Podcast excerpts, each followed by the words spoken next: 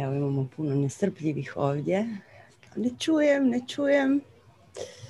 Čekamo 19.00 jer mi smo točne i na vrijeme. Evo, nadam se da nas čujete. Imamo još puno ljudi tu na Zoomu. Ines, jesi tu? Tu sam. Ne znam da li mene čujete. Super.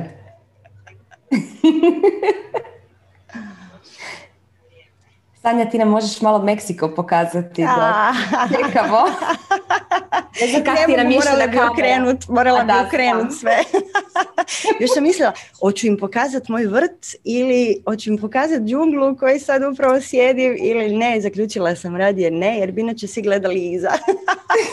Dobro, gledaj, ja imam želju za sljedeći put, džunglu i neki zgodan Meksikanac kako šeće. a znaš šta, zgodnog Meksikanca teško nađeš. Dobro, onda nema veze, nekog turista. U turista ima, turista ima okay. zgodnih. Da, evo, 19.00, namaste, dragi naši. I dobrodošli u novu epizodu našeg šarenog šatora. Sad sam ga za sve, u kojem uvijek bude vruće i uzbudljivo. Evo, današnja tema su odnosi i prema broju vaših pitanja, a i prema broju ljudi koji se upravo priključuju, čini se da ste shvatili svu važnost ove teme. Ines? Pa evo, dobrodošli na odnose. E, ovo je, nazvali smo ovaj satsang ogledalo ogledalce, zato jer odnosi jako reflektiraju nas i naš način života. I postoji izreka koja kaže ako misliš da si prosvjetljen, probaj provesti par dana sa svojim roditeljima i onda ćeš otkriti da li si prosvjetljen ili nisi. Tako da da, mi kad smo sami sa sobom, kad nam niko ne aktivira naše gumbiće, možemo biti super i možemo si zabrijati da smo jako posebni, jako dobri, jako produhovljeni. I onda dođemo i vidimo recimo čovjeka koji tuče svog psa. O, i onda kreće osuđivanje. Vidimo neko ko jede meso. Ohoho, onda kreće osuđivanje. Vidimo neko ko pljuje po jogi. Ohoho. I tu kreću, kreću razne stvari. Znači, poanta današnje duhovnosti, kako se nama čini, nije kao nekad da odeš u špilju i izvučeš se iz društva i tamo si sam i radiš na sebi, već je poanta da si ovdje u društvu i da transformiraš to društvo. Jer svi primjećujemo da su vrlo zanimljiva vremena trenutno i da se rade, da, da su u procesu velike, velike promjene.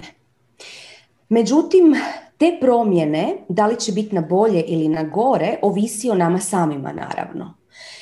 Sve dok svako od nas nije počistio sve svoje kakice i dok svako od nas nije shvatio da nema podjela na nas i one druge, oni drugi ne postoje. Međutim, sve dok mi dijelimo na nas i one druge, mi nećemo moći naprijed ići. Kad kažem mi, mislim kao mi, kao cijeli svijet, ali mislim i na nas, svakog pojedinačno. Jer u toku života svi smo povezani, povezani, kao, kao neko veliko tkanje. I onda kad mi kažemo mi i oni drugi, mi se izvučemo iz tog tkanja. Mi se izvučemo iz tog toka života. I takvi ne možemo opstati. Zato su odnosi jako, jako bitni. Sanja? Pa da, druge ljude mi nazivamo našim blagoslovima ili prokletstvima i zapravo svaki, ali baš svaki na odnos u našem životu, čak i ponekad susret, vrlo kratki. Tu je da nas nečemu nauči, da nešto nama pokaže o nama samima i o životu i o stvarnosti u kojoj mi živimo. E, jer zapravo kad bolje pogledamo, život se i svodi na druge ljude i na naše odnose. Jer tko sam ja da sam sama na svijetu? Tko bih ja bila da sam sama na svijetu? Ne? Imate i priče i pjesme koje su tome napisane i zaključak je uvijek isti, a to je bilo bi nam jako, jako, jako dosadno i ne bismo imali smisao. Znači drugi ljudi nama daju smisao. I svi smo mi ovdje došli živjeti da, da nam bude i zabavno, i uzbudljivo, i smisleno. Tako da odnos sa drugim ljudima nam daje da percipiramo naš život kao sretan ili nesretan, ovisno o tome kakvi su naši odnosi. A što je zapravo odnos? odnos je prijenos energije, u boljem slučaju dijeljenje zajedničke energije. I baš svakom odnosu, čak i kad nam se ne čini tako, mi dajemo i primamo.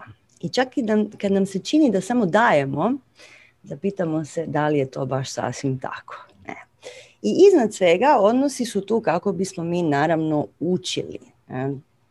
Jer budući da svaki odnos nam pokazuje život u svoj njegovoj šarolikosti i pokazuje nam gdje je naše mjesto u tom šarenilu, i pokazuje nam šta nam je lako, a šta nam je teško prihvatiti, šta mi želimo, šta mi ne želimo, kako bismo mi htjeli da izgleda naš život i recimo, zamislite da nikad niste vidjeli neki sretan život ili da nikad niste gledali dinastiju kad ste bili mali.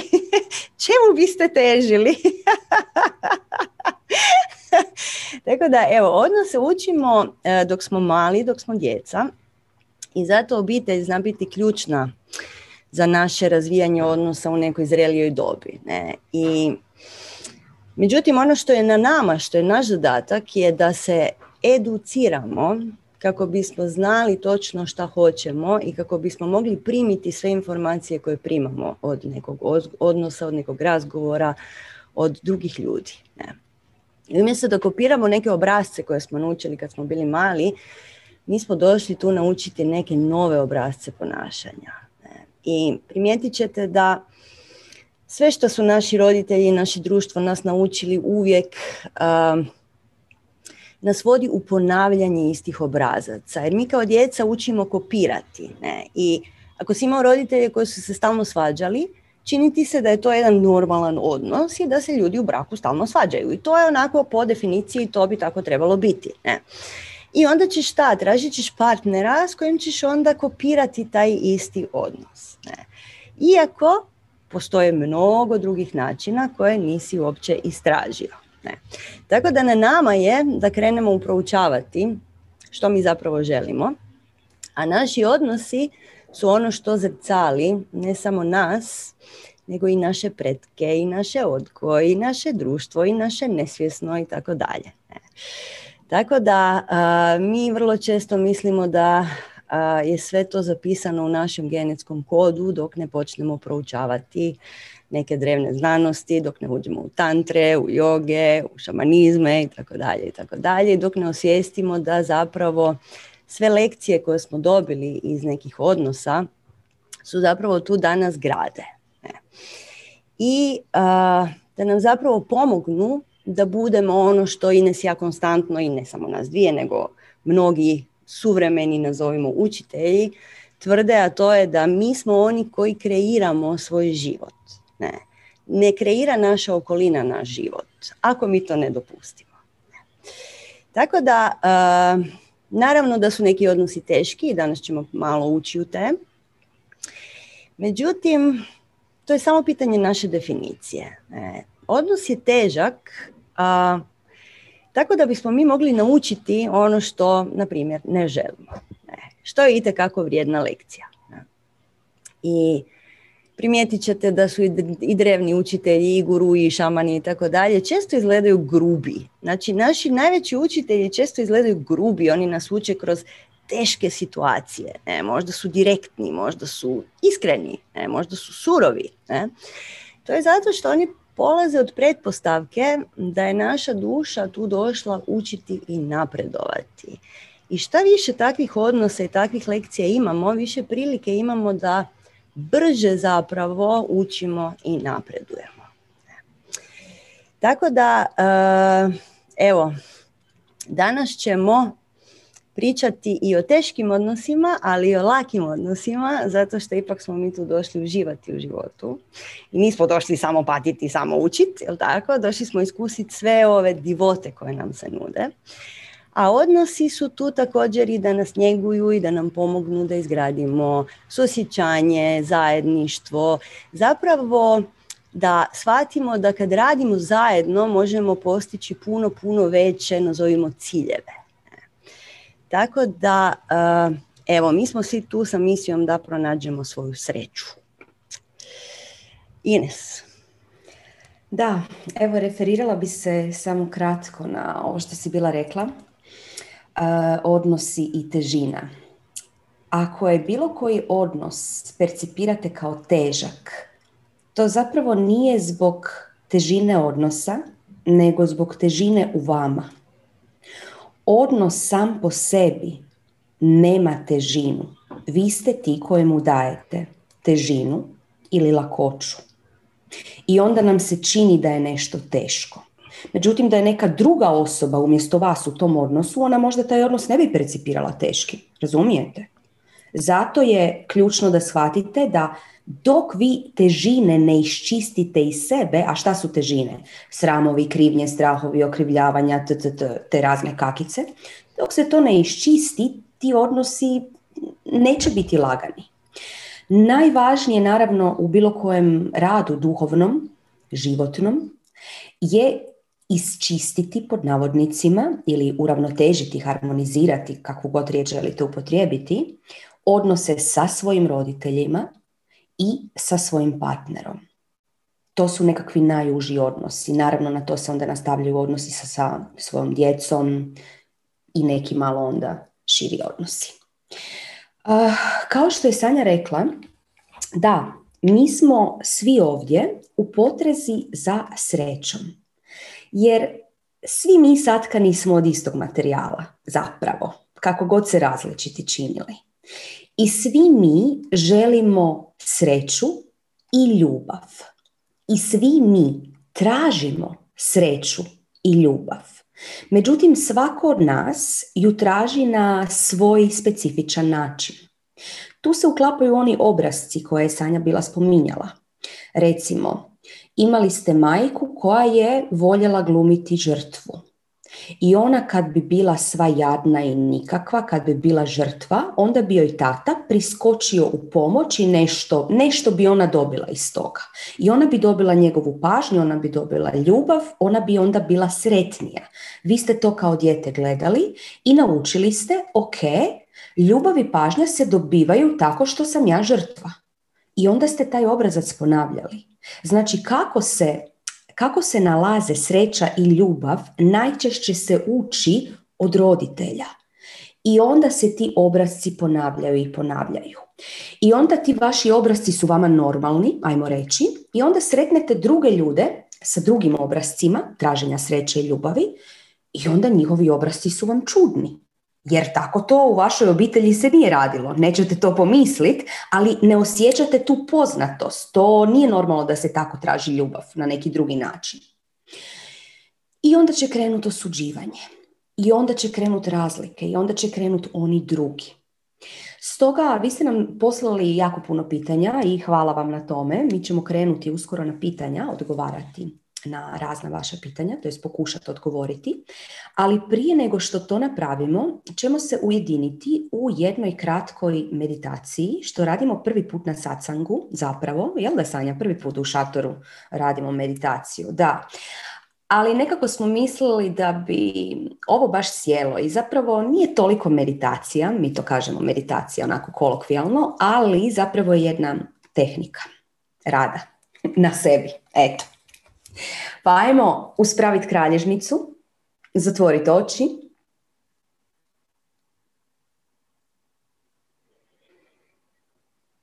Kralježnica ravna, oči zatvorene. Tijelo kako god se nalazilo, neka bude ovo potpuno savršen osjećaj najsavršenijeg položaja u ovom trenutku. Kaže nam Rada da je u šetnji. Nema problema, Rado. Stani, sjedni, par minuta će trajati. Osjeti cijelo tijelo iznutra i izvana i zatim napravi udah na nos, izdah na usta tri puta i zatim izdahni sve misli, sva događanja, sva očekivanja.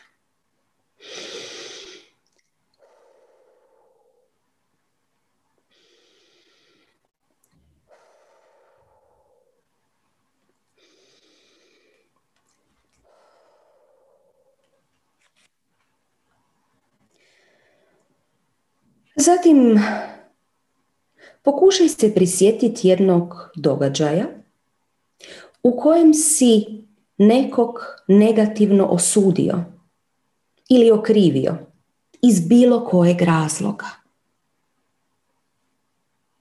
Koji god događaj ti prvi padne na pamet.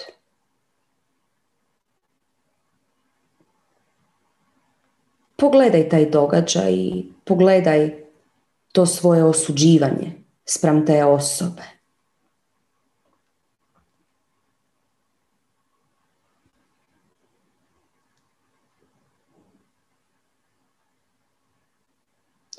Zatim, probaj zamisliti da li bi svatko gledajući tu osobu osudio tu osobu. Da li bi baš svaki čovjek na planeti Zemlji na isti način osudio tu osobu? Šta da je recimo Dalaj Lama gleda tu osobu? Da li bi osudio tu osobu? I probaj vidjeti da ta osuda koju ti usmjeravaš spram te osobe i sam čin koja ta, koja ta osoba radi nisu nužno uzročno posljedično povezani. Ti si izabrala, ti si izabrao osuditi tu osobu. Mogla si izabrat ne osuditi tu osobu. To je jako važno da vidiš.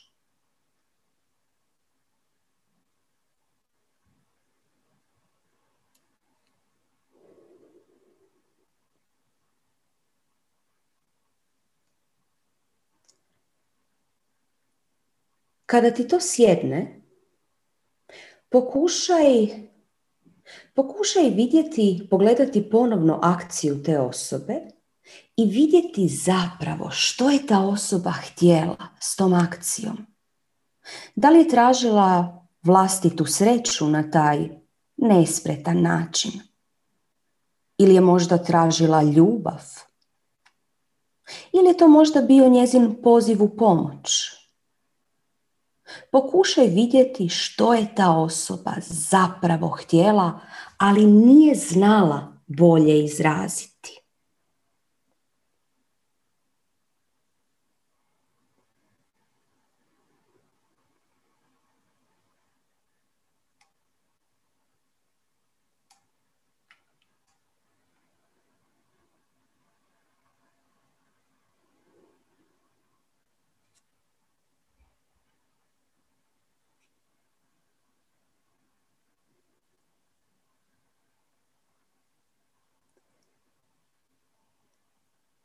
Zatim polagano kada uočiš šta je ta osoba zapravo htjela, ponovno pogledaj akciju te osobe. I vidi da li još uvijek osuđuješ tu osobu. Da li još uvijek osjećaš neko gubljenje vlastitih prava sa akcijom te osobe? Ili sada osjećaš nešto drugo?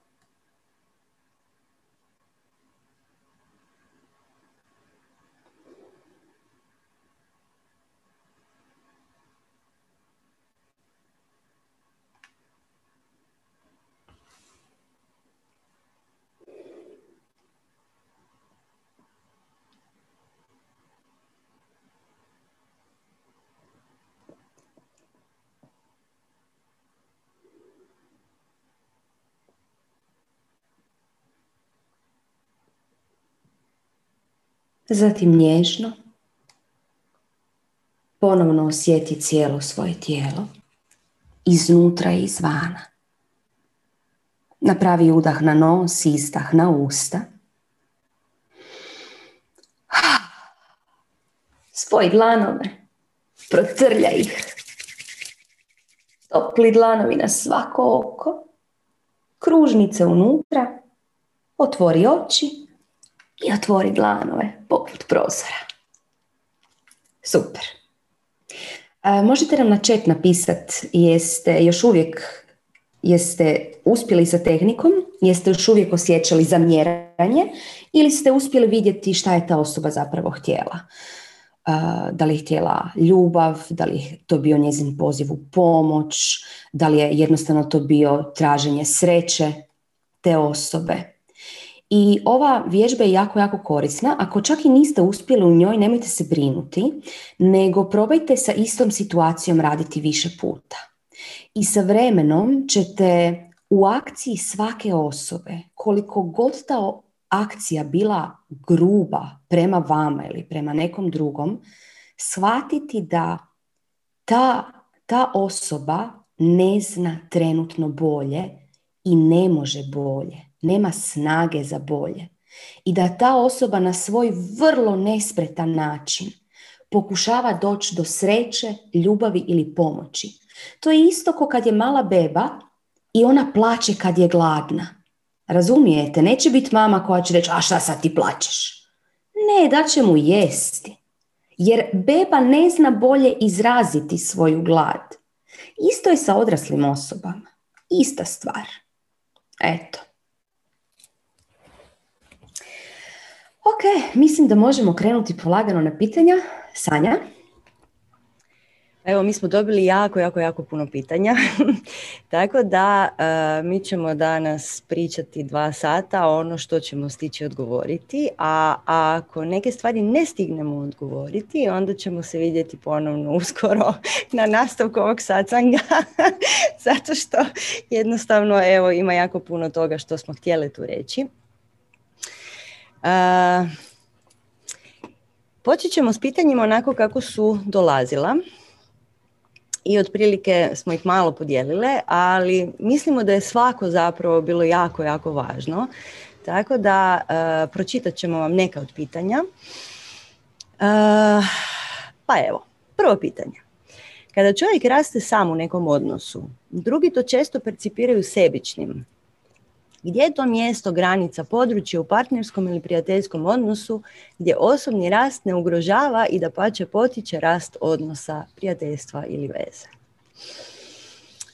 Ha, ovo je, svako od ovih pitanja koje smo dobili je vrlo, vrlo kompleksno i mogli bismo ga odgovoriti na puno, puno načina. Pa evo ovo će biti pokušaj da ga obuhvatimo sa više strana. Za početak, tko su ti drugi ljudi koji, koji te percipiraju sebičnim? Mislim, možemo otići vrlo, vrlo duboko u filozofiju i reći da je ovo jedan solipsistički svemir, ali nećemo danas ići tamo. Nego ćemo reći, ljudi koji percipiraju tvoj rad na sebi sebičnim, ne rade na sebi, je li tako? Samim time ne žele da ti budeš bolji ili u čem je problem? To je zapravo sebična radnja, ako ćemo sebičnost uopće definirati na ovaj način. E. I naš zadatak u ovom, na ovom svijetu je raditi na sebi. Mi nemamo izbora. Mislim, sve nas stalno upućuje na to. Mi moramo rasti, mi moramo raditi svoj rad. Mi moramo sebe izgraditi da budemo sretno biće, inače nećemo biti sretno biće, onda čemu ovo sve skupa? Ne? I mi ne možemo raditi na drugim ljudima. mi možemo raditi isključivo i samo na sebi. I možemo biti odgovorni isključivo i samo za sebe. I mislim, sve nam ukazuje na to da smo došli tu po znanje, po lekcije, po to sve zajedno. I čak i ljudi koji po cijeli dan napušeni gledaju Netflix, znaju da će doći će taj jedan dan kad kragu i sve morat ću početi raditi na sebi jer zapravo ovo nije prava sreća. Ovo sam se, mako sam se malo u čošak jer mi se sad malo ne da, malo sam njen. I to je ok, ali znaš da će u jednom trenutku doći taj trenutak kad ćeš morat se dignut i krenut po svoju sreću. Ne. Znači rad na sebi sam po sebi je osvještavanje većega sebe i samim time a, mi imamo puno, puno više zadati drugima. I zato je rad na sebi upravo suprotno od sebičnosti. Mm, to je zapravo darežljivost za sve vas i za sve nas. E. I zapravo ono što jeste sebično je ne davati i ne primati, nego gledati Netflix po cijeli dan. I tad zapravo nemaš puno zadati. Tako da mi ono što želimo je puno davati i puno primati i samim time rad na sebi je apsolutno potpuno neophodan. I kad uzmemo u obzir kad, zapravo kad se zapitamo šta je davanje, a šta je primanje, postoji li uopće razlika? Tko je dobio poklon kad ti nekome daš poklon? Tko je zapravo dobio veći poklon? Tako, kad si ti smišljao mjesecima što ćeš nekome kupiti, pa si to pakirao, pa si to donio, pa si to dao, pa joj, sav si si sretan što si to odradio. Ko je dobio veći poklon? Ti ili osoba koja je primila poklon? I zapravo kad mi pričamo o odnosu kao razmjeni energije, mm, zapravo jedina razlika je u osobi koja ili može primiti ili ne može primiti, odnosno ili može dati ili ne može dati. I šta mi više radimo na sebi, to smo sposobni primati i davati. E. I naravno, osim ako pričamo o sebičnosti u nekom kontekstu podcjenjivanja drugih, tu se mi vrlo lako, to, to je zamka u koju vrlo lako padnemo, ne? jer ja sam bolja, ja radim na sebi i onda ne dam tebi. Tako je, ne dam to, e, to znači biti sebičan. Međutim, rad na sebi zapravo nikad ne dovede do tu. Kad je rad na sebi kvalitetan, on će te dovesti do toga da stalno daješ i da kroz to davanje puno još više primiš. Tako da e, što duže radimo na sebi, to i okolina počinje razumjeti da dobiva od nas puno, puno, puno više nego prije i počinje nam zapravo davati natrag. I svaki, ali baš svaki odnos koji je na dobrom temelju teži uvijek na ka ravnopravnosti. I na to ćemo se danas vraćati vjerojatno više puta. Jer ravnopravnost je temelj svakog odnosa i temelj svake partnerske veze. Prijateljske, poslovne, bračne, kako god to uzeli. I ako mi vrijedimo jednako kao i naš partner, nitko nije bolji jedan od drugoga, onda će ta veza opstati. I to ne znači da smo isti, ovo što je Ines pričala malo prije. Znači mi i dalje imamo svoj doživljaj života, mi i dalje imamo svoja pravila po kojima igramo ovu igru. Mi i dalje imamo svoje ideje šta bi trebalo i šta ne bi trebalo. Međutim, e, biti ravnopravan znači u potpunosti poštovati da druga osoba ima pravo da živi svoj život i da ima svoje ideje i da ima svoje neke to manifestacije stvarnosti. Tako da ravnopravnost nipošto nije jednakost u tom smislu da smo mi jednaki. Da pače, šta različitija osoba bila, tim više može doprinijeti našoj vlastitoj širini. Tako da davanjem sebi prava i slobode i širine da radiš na sebi, dajemo i drugima ista ta prava, iste te slobode i istu tu širinu. I nama se čini da naš najveći doprinos drugim ljudima smo mi, ali u najboljoj mogućoj verziji mene, a ne u nekoj neslobodnoj verziji koja čuči u kutu i misli da bi bilo sebično izaći van i pokazati sve što imamo. Evo, Ines. Da, hvala Sanja. Uh, glavna stvar glavni princip, ajmo reći, za kojim se ovdje možemo povoditi, je da moja sloboda ne smije štetiti tvojoj slobodi. Ali pazite, moja sloboda, znači ja imam punu slobodu da rastem, kao i ti. I na neki način ja sam dužna rasti jer svijet, kao što je Sanja rekla, treba najbolju verziju mene. I to je ono što trebate raditi, s time će svaki odnos biti bolji. To nije sebičnost. Sebičnost je kad svoje ja stavljate iznad tuđeg ja. To je ono što je Sanja sad rekla, kad nema ravnopravnosti u odnosu. Znači kad je vaše malo ja, jer uvijek malo ja je to koje se nadmeće, ne veliko ja. Znači, kod je moje malo ja bolje od tvog malog ja. E, to je sebičnost. Nije sebičnost kad vi sebi uzimate vrijeme za rad na sebi. Ne. To je Đuro koji vam govori, a to je sebično, nemoj to raditi, zato jer ne želi, ne želi da dobivate energiju novu. Eto, mislim, mislim da smo s tim odgovorili na ovo pitanje. Pa evo vidimo ovdje jedan komentar na YouTube-u, prisutnost. Znači rad na sebi znači biti prisutan.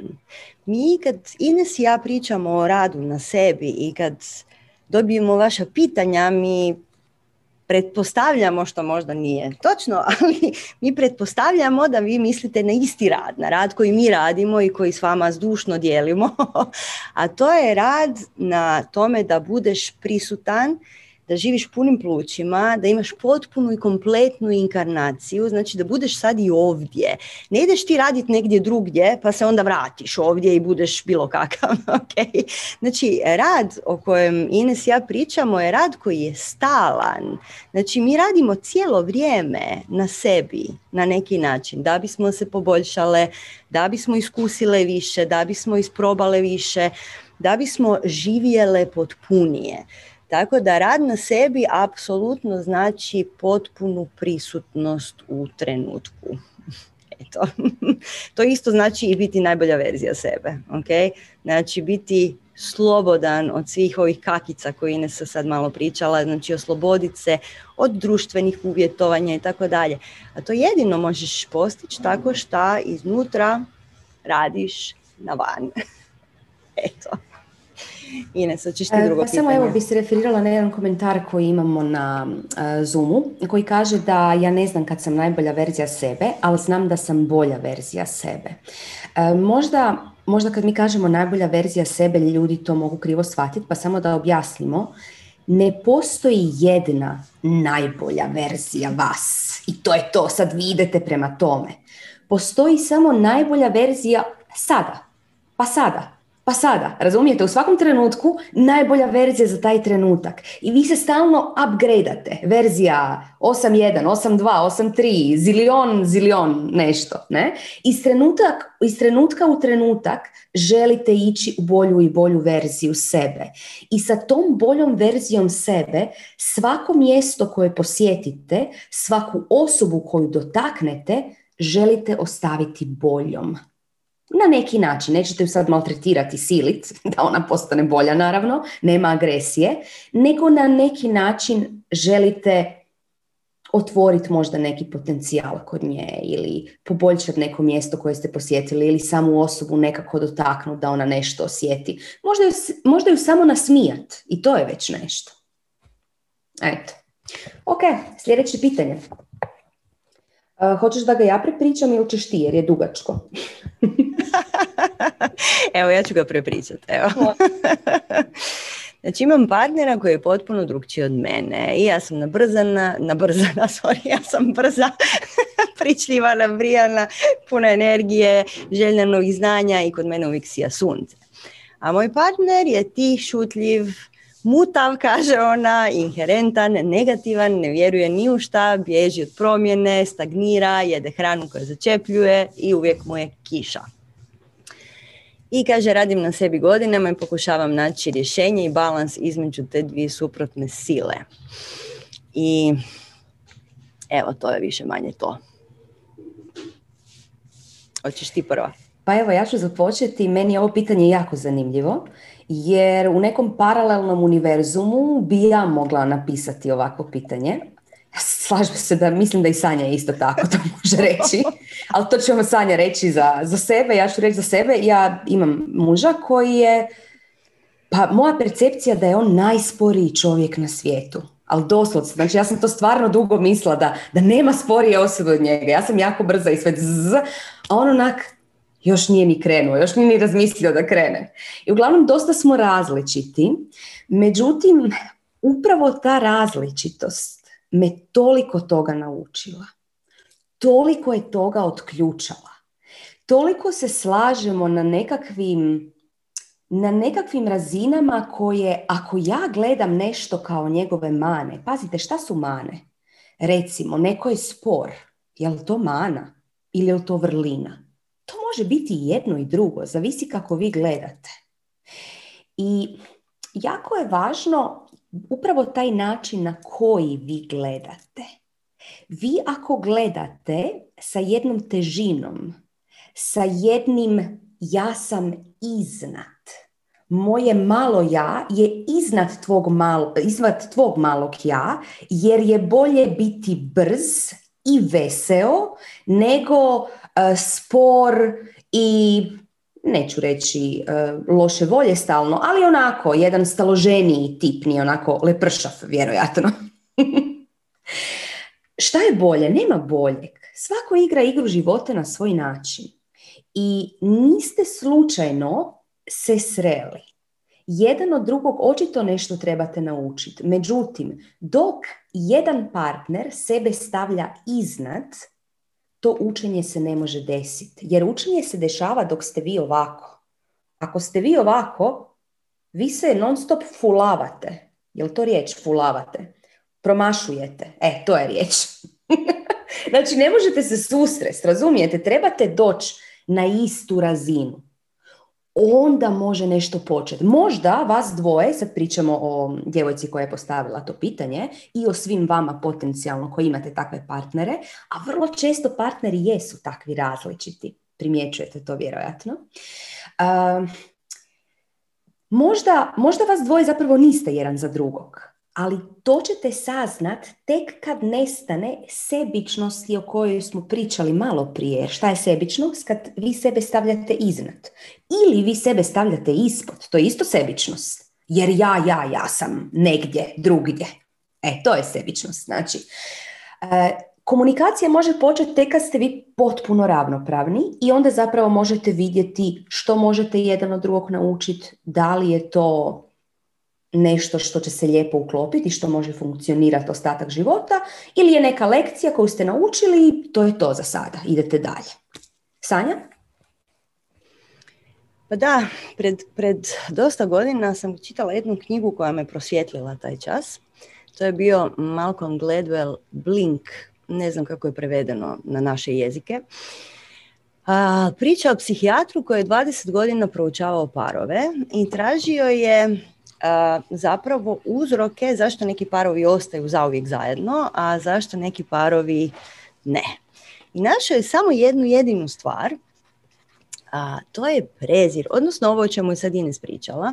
Kad jedan partner misli da je bolji od drugog, odnosno misli da je lošiji od drugog, to je zapravo neprihvaćanje i nepoštovanje, jer tebi odjednom počne smetati što je on spor, što on sporo jede, pa onda je ostavio čarape na kauču, to je klasični primjer uvijek isto, ne tušira se dovoljno, ne pere zube dovoljno, nije dobar u nogometu, vidi ga je sav je prtljav, kužiš, pa je debeo, pa je mršav, pa je svakakav je. Mislim, možeš tako za uvijek, ono, mislim, hvala Bogu mi o svojim partnerima, svašta možemo misliti, tako. Međutim, ono što mi pitamo je gdje je dobar i zašto si ga odabrala? Jesi li naučila ono što si trebala iz tog odnosa ili možda ta lekcija još uvijek tu i još uvijek je nisi savladala do kraja. Jer to što je toliko različit, kao što kaže Ines, mi biramo različite partnere. Mislim, nije slučajno da se kaže suprotnosti se privlače. Postoji jako, jako dobar razlog. Jer isto kao što je Ines sad pričala o svojem mužu, ja isto tako imam vezu koja, koja svoj potpuno različiti i u kojoj učimo nevjerojatno i mi učimo zadnjih 20 godina zajedno uh, poštivati tuđe različitosti i traži strpljenje i hrabrost i svašta traži, svakakve osobine to traži. Međutim, ono što ti taj tvoj različit partner zapravo pokazuje je sve što ti nisi, a mogla bi biti možda bi to za tebe isto bilo zanimljivo. Možda bi ti bilo fora usporiti. Tako, možda bi ti fora bila odmoriti jedan dan. Jel tako ide Kako naši, naši muškarci lava kažu, pa daj više, daj vas dvije, daj, ajde sjedite jedan dan i nemojte ništa raditi, please. ono. tako da ti naši različiti partneri a, nas mogu jako frustrirati, međutim a, istovremeno nas jako, jako puno uče. Ne? I u krajnjoj liniji kako je moguće da on nalazi svoju sreću u toj da je njemu uvijek kišno, kako si rekla u toj svojoj poruci. Gdje je tu sreća i zadovoljstvo? Gle, vidi, neki ljudi su sretni i zadovoljni kad im kiši. Wow, pa to je fascinantno, zar ne? I zapravo kroz te naše veze mi shvatimo ono o čemu Ines i ja često pričamo, a to je ljudi su sve. Ali apsolutno sve. I mi imamo isto sve to unutar sebe. I a, treba poštivati da su određeni ljudi odlučili biti ono što su odlučili biti. I zapravo im sa time dati povjerenje da oni znaju zašto su to odabrali, da oni znaju zašto je to za njih dobro, možda čak i za nas je dobro, ko što mi znamo uvijek šta je za nas najbolje, jel tako?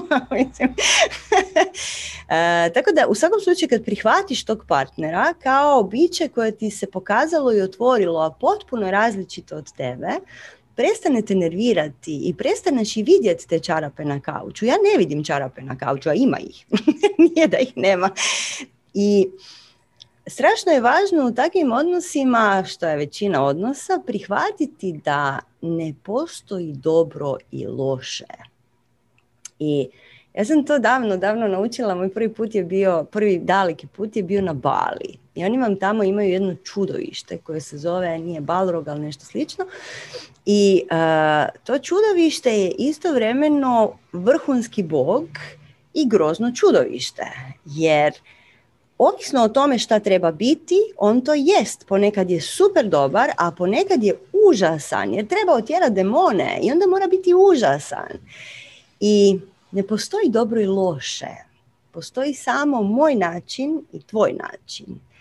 I dokle god ne vrednuješ tuđi pogled, ali baš onako kompletno prihvatiš i vrednuješ, frustrirat ćete. E, to vam je ko politika. Gle, svi imaju svoje mišljenje i svi su frustrirani oko toga, a rezultata nema nigdje. Šta je bjelodano trenutno? Ne? Um, tako da evo, u ovom kontekstu zgodno je preispitati šta smo mi naučili da je dobro, šta smo mi naučili da je loše, jer to je u nama naučeno. Znači, klasifikacija dobro-loše je nešto što smo mi naučili, pokupili u školi, doma, šta već negdje, koji puno, puno naših drugih nekih uvjerenja. Ne? I u krajnjoj liniji tko si ti da kažeš šta je dobro za mene i tko sam ja da kažem šta je dobro za tebe imamo bezbroj proučnih, poučnih priča iz naših različitih tradicija na tu temu. Tako da naš prijedlog na, kao odgovor na ovo pitanje je vratiti zahvalnost za vezu. Zahvalnost za vezu ima tendenciju nestati. E. I naći poštovanje i prihvaćanje te osobe baš takva kakva jest. I ne uzeti zdravo za gotovo to što on je i to što on doprinosi u vašoj vezi i to poštovanje različitosti mislim da će danas stalno izlaziti na površinu, poštovanje različitosti i ravnopravnost kroz to. Ne. I a, kako ono Ines ti kažeš, wow, koji muškarac je tu kraj mene svako jutro, ali tako? Znači što ti? To je znači, to je isto jedna od tajni, ajmo reći, duge, duge veze i Sanja i ja smo već 20 godina sa našim muškarcima, a nismo baš sad tako stare, tako da to je stvarno ono dosta. E, to je više od polovice mog života zapravo. Uh, važno je Važno je iznova iznova ga gledat kao da ga vidite prvi puta. I to nije samo zbog vas, već i zbog njega. Energije koje imate sa partnerom su jako se isprepliču i jako su povezane. I vi sa svojom energijom utječete dosta na svog partnera. Ako vi njega promatrate kao manje vrijednog, kao dosadnog, on će to osjetiti svjesno ili nesvjesno i on će dobivati informaciju od vas, ja sam manje vrijedan, ja sam dosadan. I počet će se tako ponašati. Vi ćete ga zapravo uvjetovati na neki način da on bude takav. Zatvorit ćete ga u neku kuticu da on nije dovoljno dobar. A muškarce je lako zatvoriti u kutice. Nas žene malo teže. I onda će se on početi ponašati, a ja nisam, ja nisam dobar i počet će izlaziti te nekakva, ta nekakva crnila će više vladati njime. Kad vi e, njega pa neću reći bodrite, ali kada vi otvorite sebe potpuno i prihvatite njega potpuno i podržavate ga i svaki dan u njemu vidite kao da ga vidite iznova. Znači to je vrlo važno za sve ljude. Kad vi ljude, vi pretpostavite da znate nekog. A to je ne znam, Ana ona uvijek kasni. Šta će se desiti? Vi ne dajete njoj šansu da se ona promijeni, jer ju stalno definirate. To, to mi radimo ljudima i to ljudi rade nama. Pokušajte barem ne to raditi u svojoj vezi. Svako jutro kad se probudite, kao da vidite tog čovjeka po prvi puta. Wow, kakav predivan muškarac leži kraj mene. Baš me zanima kakav je. Šta će se danas sa njim desiti? A ne, ajoj, već znam šta će mi danas prigovarati, šta će reći, šta će sve biti. E, i onda ta veza može trajati beskonačno dugo. Eto, mislim da smo sad i proširili odgovor na ovo pitanje, pa da možda možemo i na sljedeće. Dobro. pa ja samo bi se htjela još nadovezati na ovo što si rekla. Mhm. Znači, kad ljudima date slobodu da se oni promijene, onda se oni stvarno i promijene kad ti svog muškarca više ne gledaš kao manje vrijednog, ti njemu daješ dozvolu da on sebe vidi da je više vrijedan i prestaneš mu zamjerat, on će to osjetiti. Zamislite, oni to osjećaju. ono, dobro jutro, ne? I kad pustiš osobi da bude takva kakva ona želi biti, ona zapravo počinje imati svoj prirodni proces i počinje spuštati te barijere koje je morala sagraditi oko sebe da se obrani od tvojih kritika ne? i energiju koju ti odašiljaš prema njemu i onda počne slobodnije disati. I zapravo mu daješ dopuštenje da bude kakav god jest. I to je najveći poklon koji mi možemo pokloniti našim partnerima i tu tek možemo dobiti priliku da razvijamo osobnu slobodu umjesto da gubimo sebe u vezi. Znači razvijamo povjerenje, to je najbolje što možemo, i onda čak i ako se raziđete, to će biti na obostrano razumijevanje. Dakle, sve ovo što smo vam sad Ines ja rekle, nije nužno da ćete vi ostati zajedno, ali nije nužno ni da ta veza bude ružna. Tako. Evo, mislim da smo spremni za drugo pitanje. Ok, sad polagano prelazimo na treću temu, a treću tema je ljubomora. To je vrlo zanimljiva jedna tema. Pitanja kaže koja je razlika između ljubomore i posesivnosti i sad naš najdraži dio.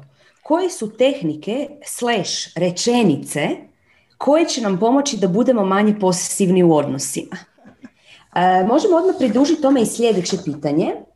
Aha, nastavlja se pitanje, što je zapravo posesivnost ili ljubomornost? Da li smo svi ljubomorni ili postoje osobe koje jednostavno nisu ljubomorne?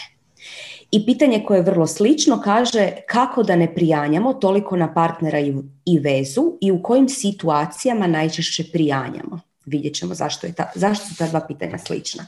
Sanja, hoćeš ti početi? pa mogu. Znači što se tiče same emocije, prvo pitanje je bilo šta je zapravo posesivnost, a što ljubomora. Ljubomora definitivno sadrži posesivnost, jer ta osoba je naša i taj muškarac je moj, on je moj ničiji drugi. Međutim, obje emocije potječu iz nepovjerenja i nesigurnosti u sebe, ne u osobu prema kojoj projiciramo to. I to vam je kao kad ljudi kažu ja sam control freak. Zapravo, kad kažeš, ako se ulovite da kažete ja sam control freak, to vam zapravo znači ja sam toliko nesiguran u sebe da je to grozno. E. Jer samo tada budeš control freak. I zapravo misliš da nisi dovoljno dobar za svog partnera. I sad ovo zvuči jako grubo i danas će biti malo nekih stvari koje će vam zvučati malo grubo, ali evo podnesite za opću dobrobit. Jer jednostavno jeste tako. Mi smo svi puni nekih nesigurnosti, puni nepovjerenja u sebe i kad, pardon, meni je ovdje totalna buka, jer sam ja vani, ali dobro. To stvarno je tako. Mi smo nesigurni u sebe i nemamo povjerenja u sebe i onda zapravo projiciramo na našeg partnera to da on bude bolji i da samim time jer je on bolji od nas, on će naći nekog boljeg od tebe. Ne? I što samim time znači da postoje bolji od tebe, pazi Ines ovo, postoje bolji od tebe. hu, hu, hu, Đuro, Đuro radi ko lud. Znači, prvo i osnovno, da biste prestali biti ljubomorni, je trebate razviti sigurnost u sebe i prihvatiti da smo najbolja verzija sebe. Ko što je Ines malo prije rekla, to se mijenja iz trenutka u trenutak. To nije stalno stanje. Nismo mi uvijek nesigurni u sebe, nismo mi uvijek jadni, nismo mi uvijek ni odlični. Mi šaramo, tu smo di smo i trudimo se biti šta je moguće, nazovimo to na nekoj više frekvenciji. Međutim, razvijati sigurnost u sebe je jedan cjeloživotni proces i to je taj rad o kojem mi cijelo vrijeme pričamo. Ne? I znači ako trenutno se osjećamo da nismo najbolja verzija sebe, ok, ajmo postati najbolja moguća verzija sebe sad u ovom trenutku. Ne? Jer ako gledate to, kao što je Ines rekla, joj, ja ću biti najbolja verzija sebe jedan dan kad budem, nemam pojma šta, a, propustit ćemo ovaj trenutak sad, da budemo sad veselije, da budemo sad komunikativniji, da budemo sad, da pružimo možda veću podršku našim ljudima oko nas i tako dalje i tako dalje. I da imamo prostora za napredak. Uvijek imamo prostora za napredak i to je ok. Ne. S time što imamo nepovjerenje u sebe, mi zapravo imamo nepovjerenje u kreaciju. Samim time manifestacija naših okolnosti nam to pokazuje. I onda ćemo imati i malo problema na poslu, i malo problema sa financijama, i malo drame u emocijama, i onda ćemo imati neke prijateljske čudne situacije. Sve će se to zapravo nadograditi na tvoj osjećaj nepovjerenja u samoga sebe i u kreaciju. A što se tiče ljubomore također, mislim kad se ti držiš nekoga ko pijan plota, šta se kod nas lijepo kaže, to znači da ti ne možeš biti sam. Šta znači ja ne mogu biti sam? To znači da nisi cjelovita osoba. Tako. Tako da, eh, evo Ines, ja bi sugerirala ovdje da razvijete samodostatnost povjerenje u vlastitu snagu, jer svi imamo, mislim, svi imamo tu klicu problema u sebi, znači svaka osoba na ovom svijetu ima osjećaj manje vrijednosti. Mislim, svi mi imamo trenutke di kliznemo u nepovjerenje. I ok, ali trebamo znati kakav je osjećaj imati povjerenje u sebe da bismo se mogli vratiti na to. Ne? I imati svoj centar, jer ako to nemaš, onda si nepotpuna. Ako ti očekuješ da netko drugi tebi daje centar, znači da ga ti nemaš. E, Ines, ćeš se nadovezati. Pa hoću, hvala ti.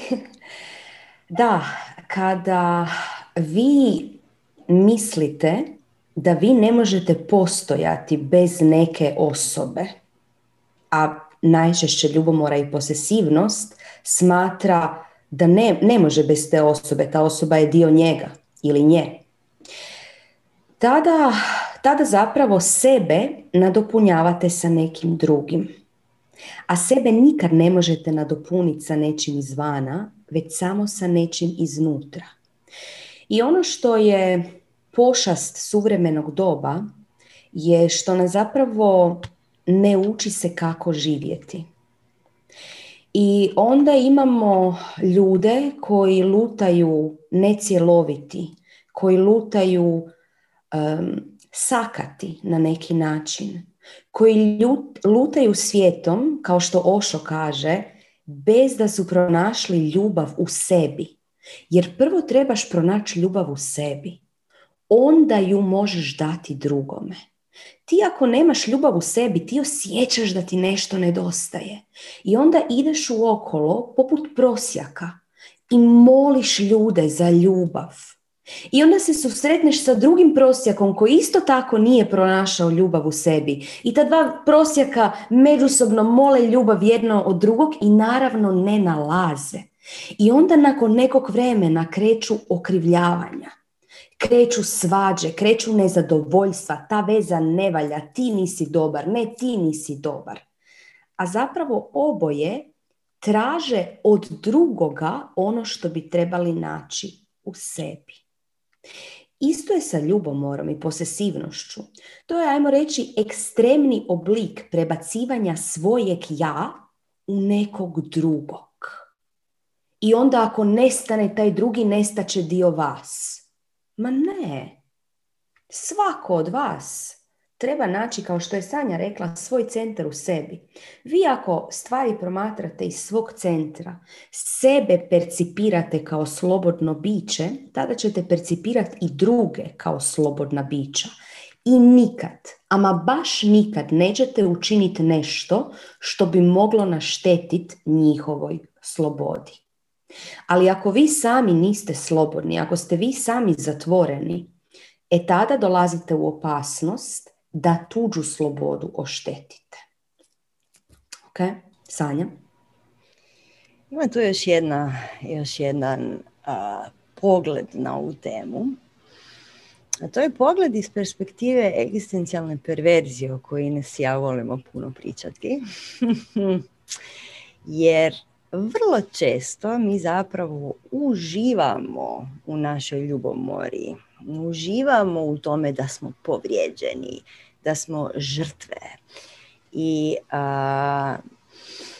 to nama donosi dramu, to nam donosi uzbuđenje, to je, hoće li me on danas ostaviti, to ću ga, danas ću ga naći u krevetu sa drugom, šta ću mu sve napraviti, Isuse Bože, razvalit ću ga, ubit ću ga, raz, razbit ću ga, pobacat ću mu sve stvari i to će biti tako uzbudljivo, wow. I sad kad to pričaš, osjetiš kako, wow, cijelo tijelo se totalno je živo, jer to ti čitaš njegove poruke na mobitelu, osjećaš se kao tajni agent. Kako kaže Ines. Totalni špijunski thriller. Koži šta će se sad dogoditi? Oće li, neće li, oće li. I zapravo priželjkuješ. Zapravo priželjkuješ da hoće. Priželjkuješ da bude tako. Da stvarno jesi otkrila nešto što je on tebi skrivao. Ne? Jer zapravo mi nesvjesno a, to maštamo o uzbuđenju i ti ćeš sad njega naći pod tušem sa sisatom plavušom i, i, i cijelo tijelo će ti briditi od te ideje, kuži šta će se sad tu sve dogoditi. Ne? To je zapravo, u tantri će vam reći da vam je to seksualno uzbuđenje i kad je tako, znači da vam fali, možda znači da vam fali uzbuđenja u vezi. Ne? Često seksualnog, ali ne nužno. Možda vam je veza postala na neki način, jednom ili drugom ili oboje, dosadna, stavit ćemo navodnike na to. Ne. Ali ono što zapravo fali, ono što Ines ja mislimo da tu fali uvijek u svakoj vezi koja tako nabasa na te neke kamenje spoticanja je igra i zabava i sloboda i lakoća. Hm? Igra, zabava, sloboda, lakoća, to je veza. Nije veza davljenje i gušenje tuđih želja i tuđih uh, osobnosti. Ne. Također, a, to vam je igra važnosti kad imate tu igru ljubomore i posesivnosti. Ne? Znači ti s time što si ti ljubomorna dokazuješ njemu koliko je on važan u tvom životu. Kužite kako je to krivo percipirano, odnosno krivo utjelovljeno uzbuđenje. Jer važnost je prekrasna, ali pokaži mu da ti je važan na neki lijepi način. Nemoj pokazivati da ti je važan tako što mu čitaš poruke na mobitel. Ne? A, također, on je tebi jako važan, a ti njemu si manje važna. Mm. I onda opet ulazimo u igru žrtve, ulazimo u igru finu igru žrtve koju volimo, Znači, žrtve je neodoljiva uloga žrtve, pogotovo u našem društvu je cijenjena jer ti patiš, ti patiš i osjećaš i pun si sebe u romantizmu, to je velšmerc naprosto. Ne? Tako da, kod ovog pitanja, kod svih pitanja koja su, koja su vezana za ljubomoru i posesivnost, mi ćemo uvijek reći, ok, zašto misliš da ako zatočiš drugu osobu u svoj podrum, da ćeš ti biti sigurnija? Mislim, puno puta smo pričali o tome da se sigurnost gradi tako što otvoriš vrata, a ne tako što zatvoriš granice. Jel tako? I naše pitanje na svima vama koji imate ovaj problem je šta osjećaš da ti fali u životu? Šta je to što ti doista nedostaje? I gdje da možda nađeš malo više uzbuđenja, malo više drame, na neki nježni, lakši, ljepši način koji će uključivati slobodu, lakoću, igru i zabavu. Eto. Evo, ja ću sad pročitati pitanje pa ćemo onda udriti po njemu. Kaže jedno pitanje. Koja je tajna uspjeha više decenijske monogamne veze i da li nam to uopće treba? yes. Hmm, da. Um, znači, već smo, već smo nagovijestili neke stvari. Ono što ćemo Sanja i ja oba dvije reći prvo, a nas dvije smo dosta slične, pa možda i zato, je broj jedan u svakom odnosu, ono što smo rekli, moja sloboda ne smije narušavati tvoju i tvoja sloboda ne smije narušavati moju. Kad kažem sloboda, ne mislim na ići ću okolo sa drugim frajerima, ne mislim na sloboda koju često se smatra u zapadnom svijetu, nego mislim na moju slobodu u igri života, moju slobodu da rastem, da imam pravo na sreću, da imam pravo biti ono što ja želim biti u tom trenutku, sve dok to nikog ne ugrožava. Okay? To je broj jedan uh, u više decenijskoj vezi. Druga stvar je rad na sebi. Znači određena doza onog što bi moderno društvo nazvalo sebičnost.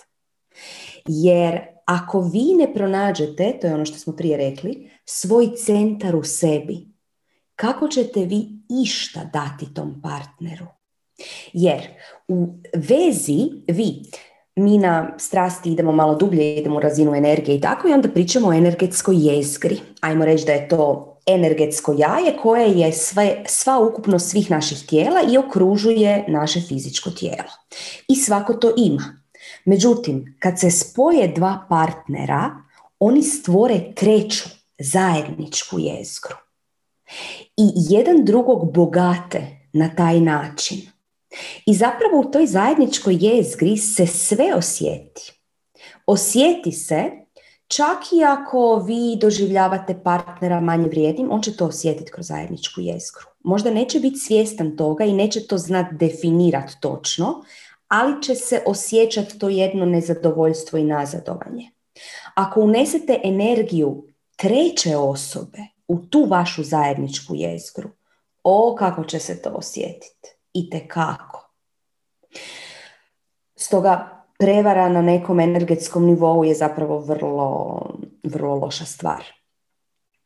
Ono što je važno znači je rad na sebi da bi svaka od tih energetskih jezgra bila što fluidnija, što protočnija kako bi vaša zajednička jezgra bila što fluidnija, što protočnija.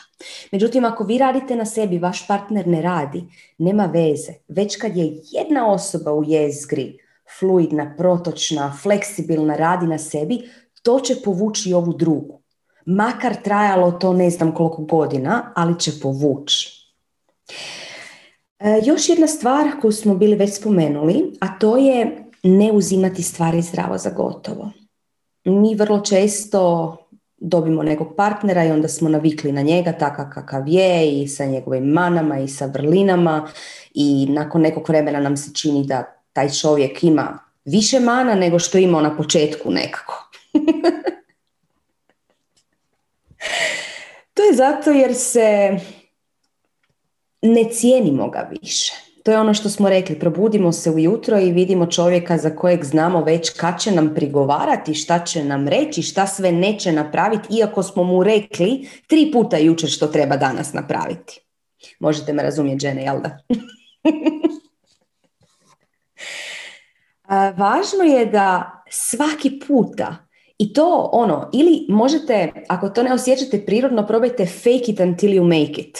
ok, probajte se natjerati na to. Svaki puta. Gledaj ovo predivno biće pored mene. Baš me zanima što ću danas saznat o njemu. To nije samo za veze, to je za apsolutno sve, za cijeli život. Kad se vi probudite, kakav predivan dan. Nema veze kako, kakvo je vani vrijeme. Znači mi smo uvreženi ako pada kiša da je to ružno. Zašto bi to bilo ružno? Znači kakav predivan dan. Baš me zanima šta će mi se zanimljivo danas desiti. To je stav s kojim će se početi energetski otvarati razne stvari. Bilo sa osobama, bilo sa događajima u vašem, u vašem životu. I to je usko povezano sa energijom zahvalnosti. Jer pazite, svaki odnos traži energiju. Vi ako uzimate nešto zdravo za gotovo, to znači da više ne ulažete energiju u to. Šta će se desiti cvijetu ako ga prestanete zaljevati? Uvenut Ista stvar će se desiti sa bilo kojim odnosom ili bilo kojom vezom.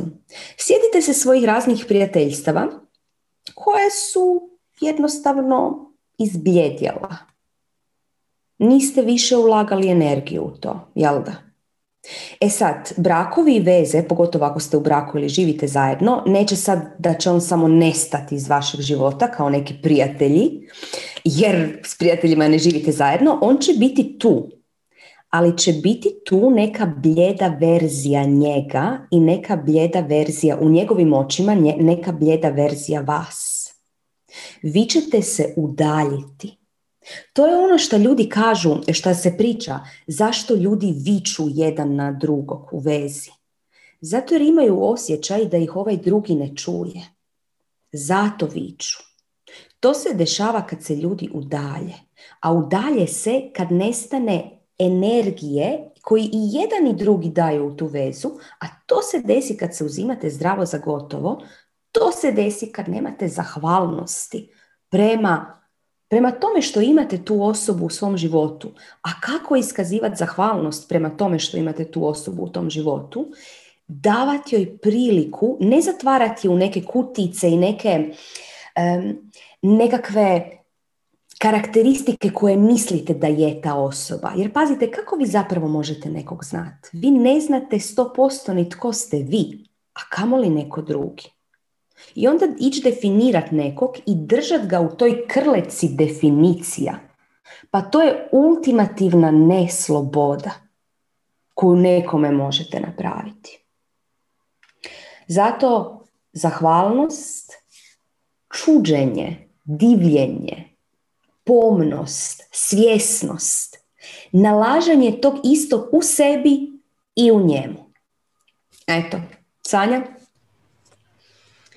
Pa da, to je sve, sve si rekla, a ja bih samo htjela naglasiti još jednom da ovo se odnosi na svaku vezu ljudi. Evo sad tu na četu ima kao joj to sve samo partnerski svaka osoba u našem životu je partner na neki način. Znači ovo se apsolutno odnosi na poslovne partnere, na sve naše prijatelje, na svu našu rodbinu. Mislim, ako ja neću gledati svoju mamu i tatu sa zahvalnošću, onda ću se ljutiti na njih. Biću frustrirana jer oni nisu ovo i nisu ono i neće ovo i grozni su i znam točno šta neće i šta hoće.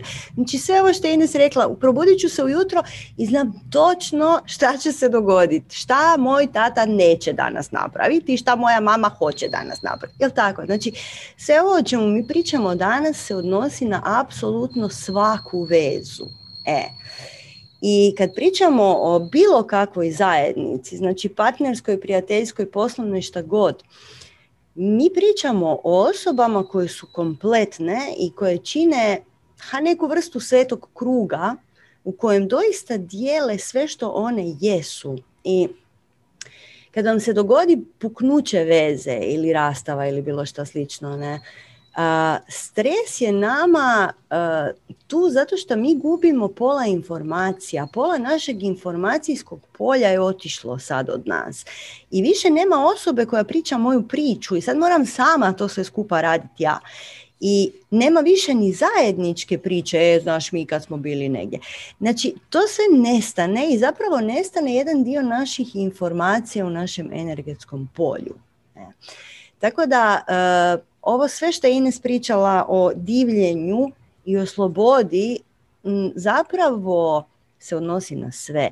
I ako vi imate poslovnog partnera i kad vas on nazove i vi krenete odmah, joj, sad već znamo naprijed šta će se tu dogoditi, umjesto da kažeš, a, gle, možda danas ima neku novu ideju, hm, da čujemo. E. Znači, poštivanje različitosti mora postojati. Mi u našem društvu nismo naviknuti na to, nas to nitko nije naučio.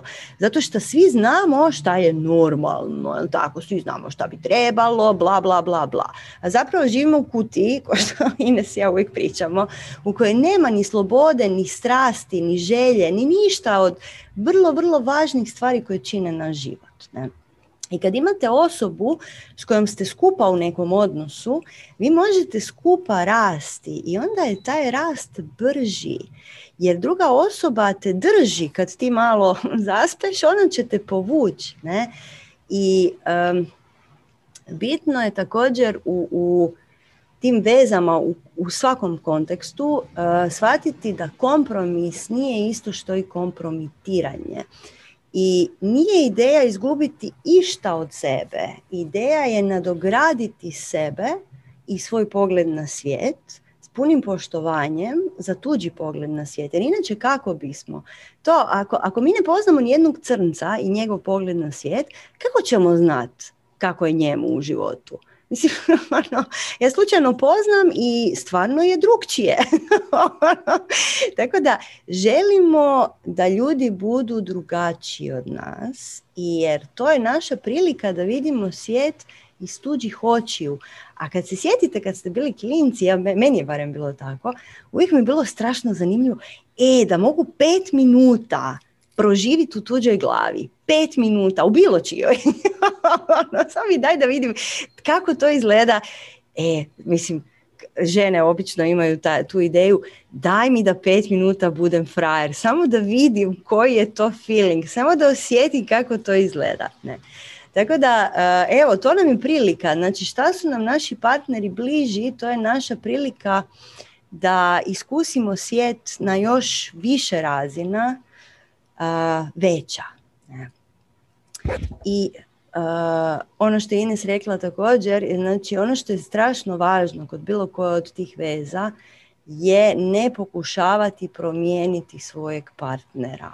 Ok, nema promjene partnera. Znači možeš ga ili prihvatiti ili ne prihvatiti. To je, to je samo je to na tebi. Ne možeš ti njega uvjeriti ni u šta. Ne. I jedino što zapravo treba on od tebe je da mu ti pomogneš da on postane najbolja moguća verzija njega, podržavajući to što on hoće. E. I opet se vraćamo na ravnopravnost i na osobnu slobodu koje su ključ apsolutno svakog, svakog odnosa. Još ću samo reći za kraj. Zašto? Čemu služi ta veza više decenijska, kako je to netko pitao?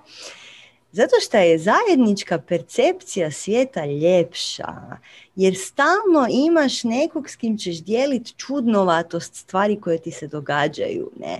I onda imaš to veliko energetsko polje oko sebe koje onda možeš iskoristiti da imaš više informacija, da sadržiš veće energetsko polje unutar samoga sebe i kroz to veće energetsko polje, danas se nećemo s time puno baviti, ali ono što ja volim, moja hipi priroda ne može odoliti pragu i sve, ono, kad stvaraš nešto u suradnji sa drugim ljudima, to što stvaraš je bolje nego kad stvaraš sam. I to je činjenica. Eto. Tu ću završiti. Evo, Ines. E, pa ja bi se e, referirala na par zgodnih komentara koje smo dobili na Zoomu. Kaže Nataša, zar ne bi svi rasli više kada ne bi cijeli život bili s istom osobom kako nam je rečeno da treba biti? Tko nam je rekao da treba biti cijeli život sa drugom osobom? To, ne, mi nismo to, mislim, ok, mi smo slučajno, slučajno, 20 godina sa istom osobom, ali to kao prvo nikad nije bio naš plan. Zapravo, kao drugo, ne, svako ima svoj put. I zašto misliš da bi više rasla sa različitim osobama nego sa jednom osobom. Jer pazi, da li je jedna osoba ista cijeli život? Apsolutno ne. Osoba se mijenja. Ako je ista cijeli život, onda nema šta sa njom raditi. Jer takva osoba ti ne treba, koja je stalno ista. Znači, osoba iz dana u dan se mijenja. I ti si iz dana u dan sa novom osobom ako joj daš priliku da se promijeni. To je ono što smo rekli. Wow, koji je ovo divan čovjek kraj mene? Ajde da vidim šta će danas biti sa njim. Ako već znaš, a to je onaj koji ostavlja smrdljive čarape, ne pere zube i, i stalno mi nešto prigovara da nije dobro skuhano, a onda ćeš biti sa, biti osuđena na osobu koja je takva cijeli život. Onda ćeš možda mijenjati, ali onda ti zapravo nijedan neće odgovarati. Jer ćeš svakog nekako procijeniti i nekako ćeš ga definirati i onda ćeš živjeti sa definiranom osobom i da bi promijenila nešto ćeš morat mijenjati osobu. Zašto? Možeš u jednoj osobi imati sve. Mislim, ne kažem da je to bolje, svako ima svoj put, naravno. Ali nemojte misliti da ako si sa jednom osobom si stalno učiš jedne te iste stvari. Ne, daleko, daleko od toga. I bilo je još jedna jako zanimljiva stvar e, koja nam je rekla Stanis, koja kaže kada ga podržavam, a podržavala sam i dalje ću, ali tako hranim i njegove slabosti. Pazite, podržavanje ljudi šta znači? Podržavanje ljudi nije podržavanje i to se vrijedi za sve odnose to će biti u kasnim pitanjima, ćemo se na to referirati, ali pazite, ovo nije samo za partnerske, nego za apsolutno sve odnose. I to je zapravo način na koji komunicirate sa svima. Podržavanje ljudi ne znači podržavanje njihovog džure. Recimo, imam prijateljicu koja je stalno u ulozi žrtve i ona je stalno jadna i stalno nema novaca. I stalno je muž prema njoj nekakav. I djeca su nekakva. I sve joj je teško. I onda vi dođete joj da, stvarno si jadna, stvarno nemaš novaca, joj taj tvoj muž nije za ništa, a djeca, joj kak su ti djeca strašna, baš su ti teška, pa stvarno jadna ti. Vi nju samo još više gurate u taj kalup jadosti i još ju dublje zakopavate da ona ne može izaći. Jer mi stvaramo svoj svijet. Ako ja kažem, jo, ja sam jadna, nemam novaca, nemam vremena, nikome ne voli, onda ću takva i bit. Razumijete? I onda ako mi još neko dođe kraj mene, još pet mojih prijateljica i to mi isto govori, pa ja sam gotova. Ja sam definitivno onda jadna. Znači, podržavanje ljudi ne znači podržavanje njihovog džure. Podržavanje ljudi, a to ćemo pričat u svim odnosima, vidjet ćete, znači prepoznavanje njihovih potencijala kojih možda ni sami nisu svjesni i poticanje otvaranja tih potencijala. To je podržavanje ljudi. Ljudi jako krivo svačaju, misle da je e, žaliti nekog, podržavati nekog, međutim to je zakopavati nekog još dublje. Okay? Znači, ne možete slabosti, ajmo reći, podržavati na taj način. I zapravo ako neko ima slabosti, pitajte se zašto vi vidite te slabosti. Zašto ne vidite vrline i ne podržavate vrline? A slabosti jednostavno ne vidite u nekom trenutku. Što je to što čini da vidim stvari na taj način? Ok? Sanjam, ćemo na sljedeće. Evo hoćemo. Sljedeće pitanje zapravo je nastavak, uh, odnosno malo, malo, već, smo, već smo ga malo obradile. Kaže, Šta krene najčešće da se podrazumijeva u vezi i da se uzima zdravo za gotovo, a da to najmanje primjećujemo ili čak nikad ne primijetimo? Znači u svim našim odnosima mi volimo sve podrazumijevati. Mi imamo očekivanja, mi imamo to uzimanje zdravo za gotovo, i kad pričamo o partnerskim odnosima, ti nećeš ni primijetiti ni da se on obrijao, ni da te poljubio, ni da ti odnio smeće, jer naravno da on treba popraviti auto, a mislim nećeš ti. I bilo bi zgodno da ti ni ne znaš da je on popravio auto, jer misliš se ti sad s time bez veze baviti, kužiš. I naravno da je on taj koji plaća sve račune i naravno da je on taj koji brine o grijenju i naravno da je bla bla bla bla. Tako? Naravno da je on taj. Mi očekujemo i podrazumijevamo da je on taj. Ne? I zapravo s vremenom u dugim vezama i, i prijateljskim i partnerskim u bilo kojem smislu mi zapravo ne vidimo više osobu, nego vidimo dio svoje energije koji obavlja dio nekog našeg posla umjesto nas obavlja neke zadatke. I zapravo zaboravimo i zašto smo odabrali te ljude da nam budu bliski, nego eto, oni su samo tu. Kao da je njihova dužnost da budu tu. Tako da evo, mislim da smo to već obradile sa onim što je Ines pričala, znači više zahvalnosti, svako jutro se probudiš umjesto da kažeš ajme još jedan dan i oj, kažeš o, novi dan, idemo, super. I pobroji si na to što voliš na tim ljudima koji će činiti taj tvoj dan. Ne. Također, ono što sad ćemo riskirati malo s ovim, ali uvijek isto ćemo vam reći, a to je ljudi trebate meditirati. Sorry.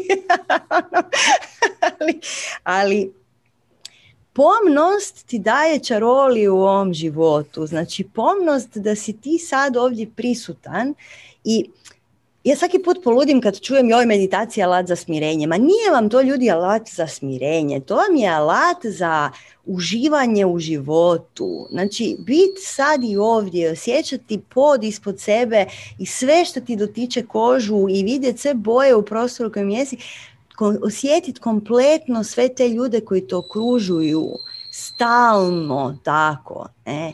I onda ti život postane pun boja i pun okusa i pun strasti, što mi volimo reći.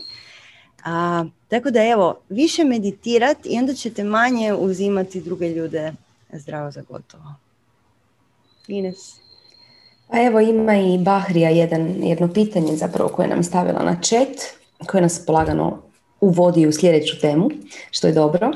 E, kaže, da li znači da ako me partner prihvaća zdravo za gotovo, kritikuje i osuđuje, znači li to da sam ja u sebi takva, odnosno moja slika partnerstva koju nisam osvijestila? Da, to su principi ogledala o kojem ćemo uskoro početi pričati. Definitivno ima neki aspekt tebe, Bahrija, koji sam sebe shvaća, uzima zdravo za gotovo. Stavlja u neku kuticu, ajmo reći.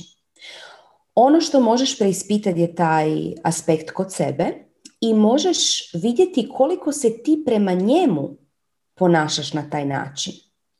Prihvaćaš ga zdravo za gotovo, kritiziraš, osuđuješ. Moja mačka je poludila, ne znam da li to čujete, žao mi ako čujete.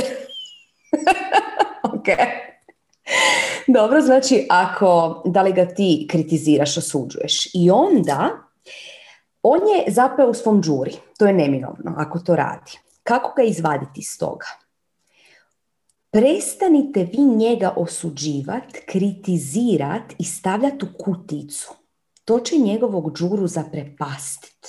Ko je ova žena? Isuse Bože, uopće me ne kritizira, ne osuđuje, prema meni je ono nevjerojatna. I probajte vi biti ti, ti koji će trigerirat te nekakve skrivene potencijale od njega i onda vidite što će se mijenjati. Ako se ništa ne mijenja, vi meditirate, radite na sebi i trigerirate te stvari, onda možda to nije to. Ali trebalo bi se početi mijenjati. Ok? Um, što kažeš Sanja da idemo na sljedeće pitanje? Može. Evo, pitanje je ovo vezano za poslovne odnose. Odnosno, kao što rekao smo, svi su odnosi isti. Kako si objasniti da sam ja netko tko dolazi i odlazi na vrijeme na posao i svoj posao obavljam savjesno i s punim poštovanjem i onda vidim kolegicu koja je sve tako svejedno i svejedno je koliko radi, koliko posla obavi, ako ga uopće napravi. Na koji način ona zrcali moje vrline ili mi ukazuje na mračne strane? da. Hoćeš ti Ines početi? Pa evo. Znači, ako recimo, ajmo reći da je ta osoba koja kasni na posao jedna ljena žena koja apsolutno ništa ne radi na poslu. Ajmo ju tako definirati. A ti si jedna radišna, marljiva pčelica koja sve radi kako treba. I sad, kako ona zrcali tebe, a tebi to smeta, znači očito te nekako zrcali. To ne znači da si ti, evo opet ona luduje, sorry, nisam da to čujete, ovo je strašno. um, to ne znači da si ti ljena, nego da ti očito nemaš uravnoteženu energiju radišnosti. Što tu može biti problem? Tu može biti problem da recimo nije uravnotežena kod tebe ta energija količine rada i nekog možda priznanja za taj rad. Da li ti misliš da si ti oštećena, da tebi nešto manjka u, tom, u toj tvojoj radišnosti? Znači, da li ti dobivaš ono što misliš da zaslužuješ? Možda ne dobivaš ono što misliš da zaslužuješ i onda vidiš da dobivaš isto kao što dobiva ova tvoja kolegica koja je ljenjivica i tu je zapravo problem. Ne to što je ona ljena, nego što vi dobivate isto, to je što ti ne dobivaš dovoljno. Okay? U tom smjeru treba ići. Sanja? Pa, znaš kako ja volim pričati o egzistencijalnim perverzijama, pa ću reći i tu jednu. znači, kad god vidimo kod ljudi ono što se nama ne sviđa, mi se zapravo s njima uspoređujemo, naš mali Đuro se uspoređuje ne? i onda se mi osjećamo bolje u svojoj koži. Znači netko drugi je manje vrijedan od tebe. I sad znam, svima su se digli svi programi kad to kažem i vidi šta to u tebi izaziva, koju emociju, ljutnju malo, jel da da je, a, a, a, a. Znači ja sam bolja je zapravo nesvjesno zadovoljavanje naše želje da izgledamo i osjećamo se bolje od drugih. I kad te pogodi ponašanje neke osobe, u ovom slučaju zato što nosiš osjećaj manje vrijednosti, jer nisi dovoljno poštovana, nije vrednovan tvoj rad i tako dalje i tako dalje. Zapravo ne bi tražila okolnosti u kojima ćeš se uspoređivati i biti bolja. Znači, čim tražiš okolnosti u kojima ćeš se uspoređivati i biti bolja, znači da jedan dio tebe se osjeća da nije dovoljno dobar. E. I mi to nesvjesno uživamo uspoređujući se i budemo bolji unutar sebe i vidi kako je ona ljenčina i ovo i ono i ono. čini nam se da smo mi više vrijedni. Međutim, to nije točno. Jer kad nemaš osjećaj manje vrijednosti, sve su ti osobe jednako vrijedne. Okay? Ponovit ću vam ovo. Kad nemaš osjećaj manje vrijednosti, sve su ti osobe jednako vrijedne. Znači, suprotnost osjećaju manje vrijednosti nije veća vrijednost, nego ravnopravnost. Hm? I Dokle god si mi to radimo, natječemo se u svojoj glavi i tako dalje, tako dalje, natječemo se zapravo u već dobivenoj trci mm, i osjećamo da si činimo loše i zato te ona frustrira, nervira, zato razmišljaš o njoj, postavljaš pitanje na satsangu o njoj i tako dalje. Mi se osjećamo loše dokle god ne prihvatimo različitosti i prihvatimo da nismo mi odgovorni za druge. Mi smo isključivo i samo odgovorni za sebe. Prema tome, odgovor na ovo pitanje naš bi bio, ovo što je Ines rekla, znači zapitaj se šta tebi nedostaje kad želiš na ovaj način biti bolja. Ne? Znači poštovanje, priznanje na poslu, šefova, kolega, više para, šta god već, gdje god da si zakinuta, istraži točno šta, šta hoćeš i onda idi po svoju nagradu. Okay? E, kad ja kažem ljudima, ajmo sad vidjeti šta ti je, dobro, to ti je, osjećaš se nedovoljno poštovano, šta ti treba više para, nema veze, whatever. Idi po to. E, onda se tu svima ono, klecnu koljena. Mislim, zašto? Mi trebamo u našoj jezgri imati dovoljno hrabrosti da idemo po svoju nagradu, jer smo je zaslužili. Mi osjećamo da smo je zaslužili. Ako nemaš dovoljno poštovanja prema sebi i hrabrosti da odiš po tu nagradu, Znači da uživaš u toj igri bionja loši bolji. Okay? Niste htjeli čuti taj odgovor i to je skroz u redu. Ines i ja smo naviknute na to. Evo, Ines, sljedeće pitanje. pa samo bi se još kratko nadovezala na ovo. Mm, zapravo se pitaj što je to što tebi smeta kod nje. Jel ti smeta što misliš da je zapravo njoj lakše u životu s tim što je ona ljena? Što misliš da ona ima, a da ti nemaš zbog toga kako se ona ponaša? Razumiješ? I kao što je Sanja rekla, onda odi po to. Najlakše je kritizirati, a ona je ljena. Zapravo si ti ta koja je ljena ići za onim što želiš dobiti za svoju radišnost. Razumiješ? Ok. Sljedeće pitanje.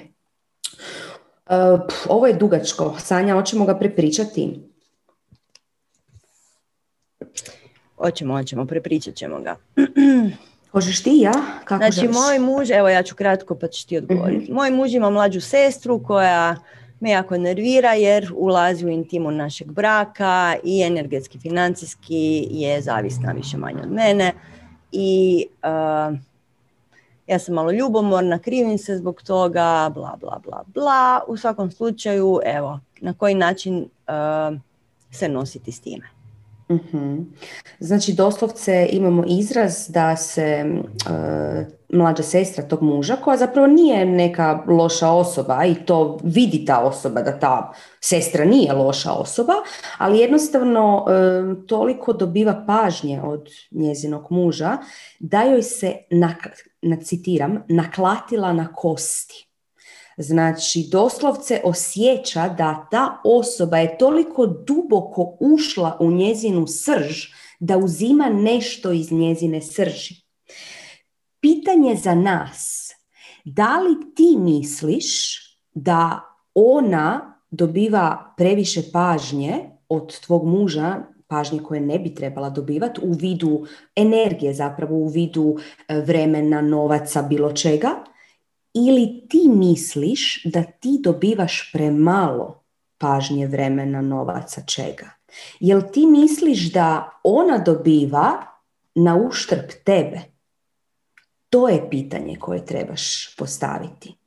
Jer da si ti potpuno zadovoljna sa količinom energije koju dobivaš od svog muža, ti ne bi primijetila što se on brine, to je daje energiju svojoj sestri to uopće ne bi bio nikakav problem.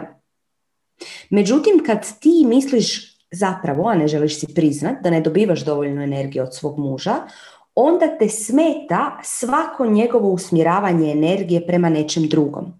To može biti sestra, to može biti njegov hobi, to može biti njegov posao, to može biti njegov pas, njegov auto, u auto, to. Da, ali recimo evo, dobro, neću sad o mom mužu i njegovim autima, on obožava aute, ali nikad nisam osjetila da, da ja zbog toga na neki način gubim. Okay? Zato jer imamo taj odnos energije koji je tu. Ali kad si ti tu ili tu sa svojim partnerom, onda tražiš krivca zašto sam tu ili tu.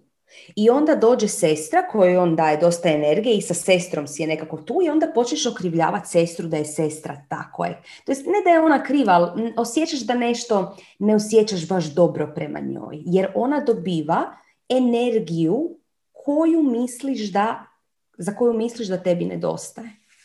Eto, Sanja? Ima tu puno odgovora na ovo pitanje, jer zapravo pitanje je dosta kompleksno. Međutim, ono što bih ja voljela da mi tu poentiramo je znači iskrena komunikacija nam nedostaje. I to je zapravo ugrađeno u tu našu bedastu balkansku kulturu. Mislim, izvana se mi činimo balkanci, drski, bezobrazni, ovakvi, onakvi, ali zapravo smo totalne kukavice. E? I pogotovo najbližima reći nešto što je, nazovimo, neugodno, je nama ozbiljan problem. Međutim, na nama je da to promijenimo. Mislim, niko drugi neće. Mi smo odgovorni sami za sebe i to je to. Ne, ne, niko, niko drugi veći neće sad doći i reći, e, znaš šta, dum, bum, tres, ti ovo, ti ono. To moraš se sam pospremiti. Ne? I kako se to radi? Tako što se postave jasne granice, zdrave granice. I ne zovu se slučajno zdrave granice, jer onda ti imaš zdravlje svog uma kad postaviš prave granice s ljudima. I mi svi tu onako malo pipkamo oko tih granica, nismo baš sasvim sigurni, zato što u našoj kulturi je dosta uobičajeno da živimo u velikim grupama, u velikim obiteljima, pa onda ta, taj ujak tvoj, ne smiješ mu baš reći da previše pije, a šta ja znam, a ponekad mu kažeš, a onda to ne ispadne dobro, bla, bla, bla, imamo puno, puno e, buke oko toga. A, međutim, imam jednu moju prijateljicu koja mi je pred par godina rekla, aha, znači slušala, ja sam imala neki problem, uopće se više ne sjećam problema, ali ona mi je rekla, a gdje, su, gdje si ti postavila granice? I to me kompletno šokiralo jer ja nisam postavila uopće granice. Uopće nisam bila svjesna da postoje granice koje ja moram postaviti. ono, pobogu, ne. Jer inače će ti drugi ljudi ući u tvoj prostor doslovno će ti ući u tvoje energetsko polje. I zdrave granice su isto jedan od nekih temelja bilo kojeg odnosa i koliko duboko neka osoba može zakoračiti u naš život, to je isključivo naša odluka. I kad pustimo osobu da uđe dublje nego što hoćemo, na nama je odgovornost da to iskomuniciramo i postavimo te jasne granice do kud smo spremni ići. E, mislim, ja sam živjela puno, dugo godina u hipi komunama razno raznim, meni je to eto, zabavno u životu bilo. I tu sam naučila što znači nezdrave granice. šta znači stvarno nemati apsolutno nikakvo pravo na minimum svoje slobode. Mislim, te su vam zajednice dosta interesantne. Na primjer, sjećam se da ne postoji varijanta, znači muškarci moraju piškiti sjedeći. I sad ti kažeš, ali zašto? To nema nikakvog smisla. I onda kažu, zbog opće ravnopravnosti. ono, glupo je. Ja sam na to rekla, jel mogu ja piškiti stoječki? to je isto jedna vrsta ravnopravnosti. Znači, hoću vam reći, postoje uh, neke granice koje mi svačamo zdravo za gotovo, a postoje neke na kojima moramo malo raditi. I to vam je ne znači ne, jel tako? I kad se taj ne jasno ne iskomunicira, onda taj ne može biti, a možda, a, a zapravo nije konkretni ne. I onda žene imaju ozbiljnih problema. Ne. I a, kad god se sjetimo da nas je odgoj naučimo, naučio budi pristojan i nemoj vrijeđati druge i uvijek se sjetite da ljudi se vrijeđaju sami. Nećete vi njih uvrijediti. Uvrijedit će se oni sami, zato što oni nisu u svojoj energetskoj jezgri dovoljno snažni da prime vaš komentar. Međutim, samo zato što oni reagiraju na to što ste vi rekli, to ne bi trebalo vas priječavati da vi svoj život učinite onakvim kakav, kakvim vi mislite da bi trebao biti. Ne. Jer ako ćete slušati šta drugi ljudi stalno govore, mislim, ljudi stalno nešto pričaju, ljudi stalno nešto imaju tisuće savjeta za vas. Uh, nećete nikad napraviti ono što stvarno trebate napraviti u svom životu. Tako da, evo, uh, također, kad smo već kod postavljanja zdravih granica, kad ne napravite te svoje zdrave granice, opet ulazite u ulogu žrtve. I u ovom pitanju opet postoji ta famozna uloga žrtve, jer ja sam žrtva, jer moj muž, to je sestra njegova, nije to moja sestra, pa je da je to moja sestra, ja bi to riješila, međutim to je njegova sestra, pa te, te, te, te bla, bla, bla, bla, ja ne mogu, tako, ja ne smijem, to vam je opet ulazi u eksistencijalnu perverziju, znači, a, zato što dopuštam da se neka osoba toliko duboko petlja u moj život, onda ja imam pravo biti ljuta, biti frustrirana, biti živčana, e, nekontrolirano se ponašati i šta radim na taj način? Na taj način manipuliram drugim ljudima, znate, jer mislim svaka žrtva je tu da bi manipulirala drugim ljudima. I svi ljudi koji se osjećaju krivi manipuliraju drugim ljudima, ali to ćemo drugi put. Uh, i onda samim time imaš genijalan izgovor da tvoj brak bude ovakav kakav je, jer očito ti paše da ti brak bude ovakav kakav je i zapravo ne priznaješ samo i sebi da zapravo na neki čudnovati način uživaš u tom odnosu. I sad vidi di je to. ako je to tako. Ako ne, diži dupe i izvoli ići prokomunicirati i napraviti zdrave granice. Hvala lijepa. Ines, hoćeš još ili imamo? Mislim, mislim da je to to o ovoj temi. E, ja bih samo htjela se referirati na Marica nam je nešto napisala na chat. Samo malo da dođem. Aha, kaže. E, mala je digresija, ali mislim da nam je zanimljivo to reći. Šta kada muž više provodi vrijeme u kafani nego doma ili pak kad ceo dan ostane na poslu umjesto sa decom doma? Ok, mi na Balkanu imamo nekoliko arhetipova. Arhetip žrtve je top. Žena je žrtva. I mi smo slavljene zato jer smo žrtve. Ako nisi žrtva, onda si krvnik, a zapravo je to uvijek isto. Ali krvnici su zli, a žrtve su dobre. Ma nemoj. Dobro, o tom nećemo. Drugi tip, drugi arhetip koji imamo, o kojem ćemo kasnije pričati ili možda u nekom drugom sacangu ako danas ne stignemo, je arhetip udavače. Žena koja se treba udati da bi ona vrijedila. Žena koja treba rađati djecu. Žena koja treba slušat muža. Žena koja treba kuhat. Čist, a pazite ovo, kad skuhate nešto, a mala, dobro si to skuhala, možeš se udat Joj, kad bi mi to znali reći. Mislim, ka, kakva je to? E, kaj, dobro sam napravila neko jelo, to znači da se mogu udat. Ma daj, molim te, ono. Zato se brakovi raspadaju ako vam je to kriterij dobrog braka. Ali dobro, nema veze. Uglavnom, imamo arhetip udavače i imamo arhetip kafanđije. To je jedan muškarac balkanski koji radi na poslu i onda je u kafani sa svojim prijateljima. I to je to. E sad, ako ste udani za nekog iz arhetipa kafanđije, to nije lak posao. Prvo, taj čovjek nije kafanđija zato jer on, ma mislim on želi biti kafanđija, naravno, zato je kafanđija, ali nije da on to iskonski želi on misli da to želi jer se rodio sada i ovdje u tom društvu koje kaže ti ako nisi kafanđija, ti nisi dobar muškarac. Razumijete?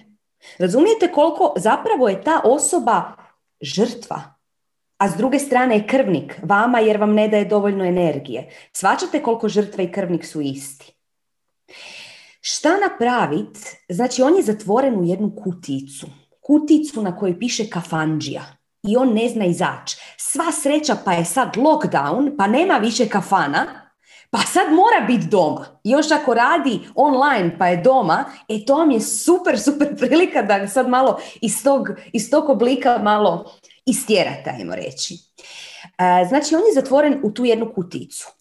Kako izvaditi čovjeka iz kutice? Jako teško. To ću vam odmah reći.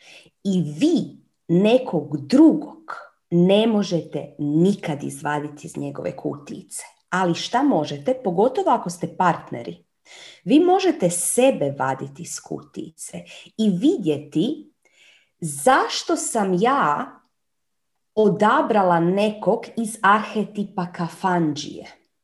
Ok?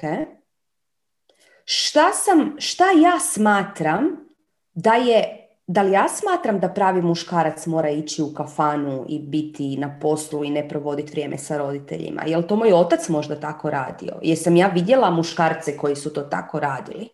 Probat sebe vaditi iz kutice i kako sebe vadite iz kutice, e onda će i on polagano se početi vaditi iz kutice. Eto, to je, to je jedan dugačak, dugačak proces. Sretno, Marica, u svakom slučaju. Ali kažem, e, stožer je na vašoj strani. ok.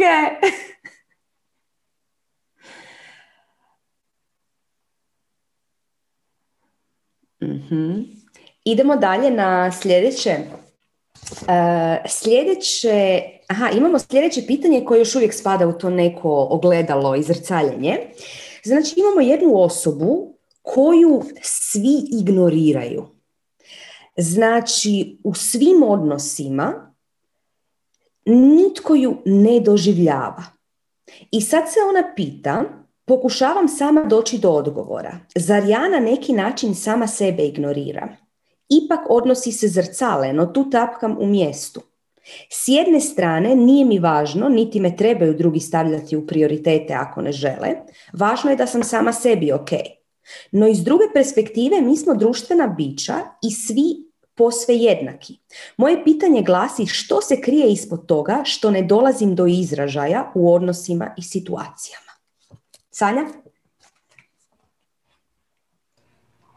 Pa evo, ovo će biti još jedan naizgled težak odgovor, a zapravo vrlo, vrlo veseo, zapravo vrlo, vrlo veseo.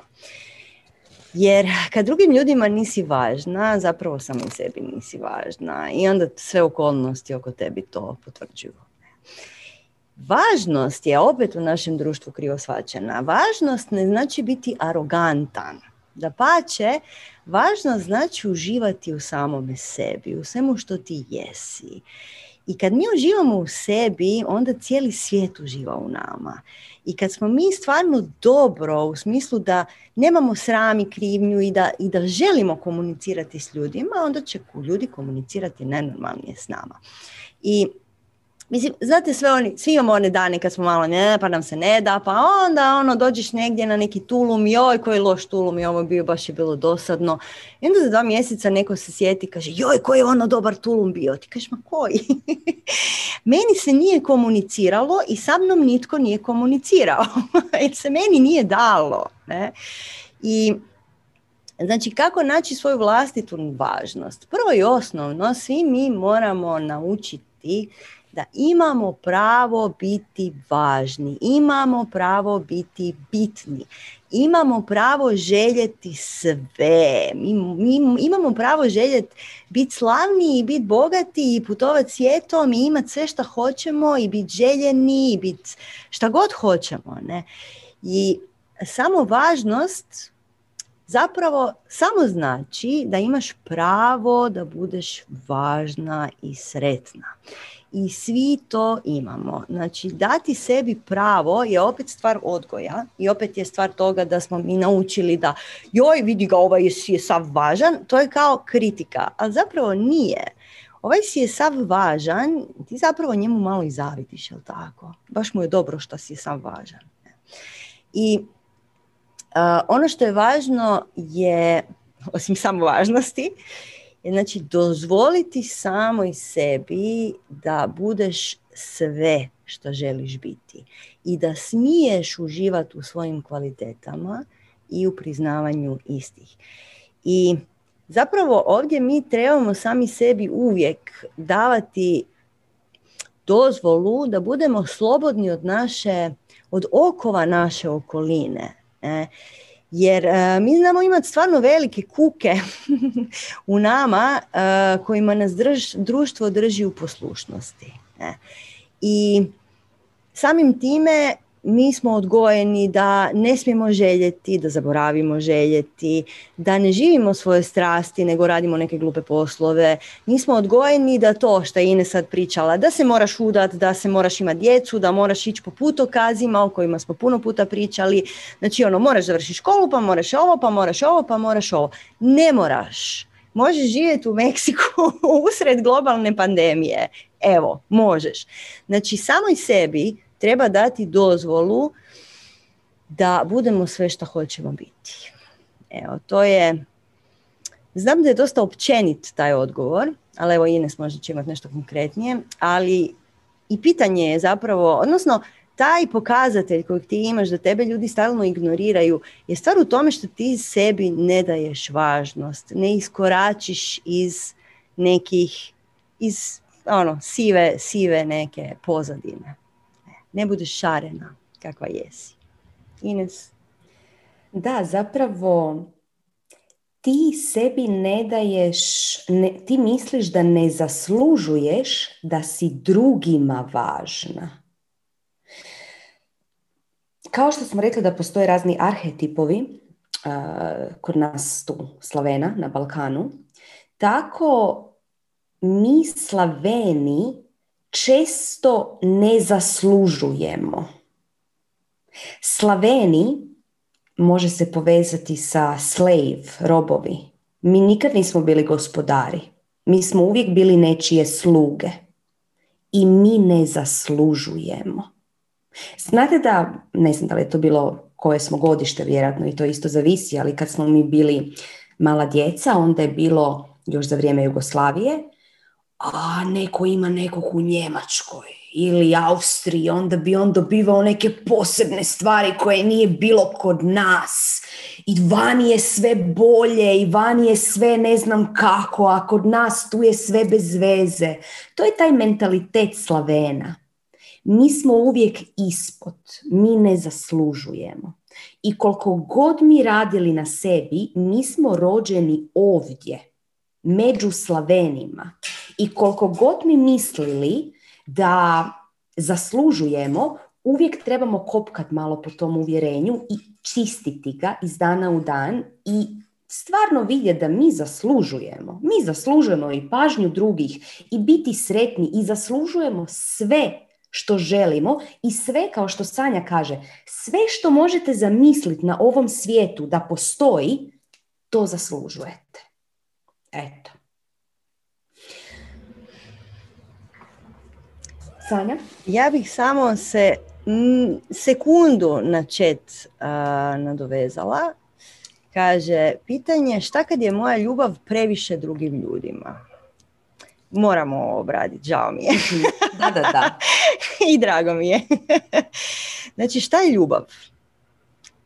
Ljubav je davanje bezuvjetne slobode, je li tako? Sve ostalo nije ljubav.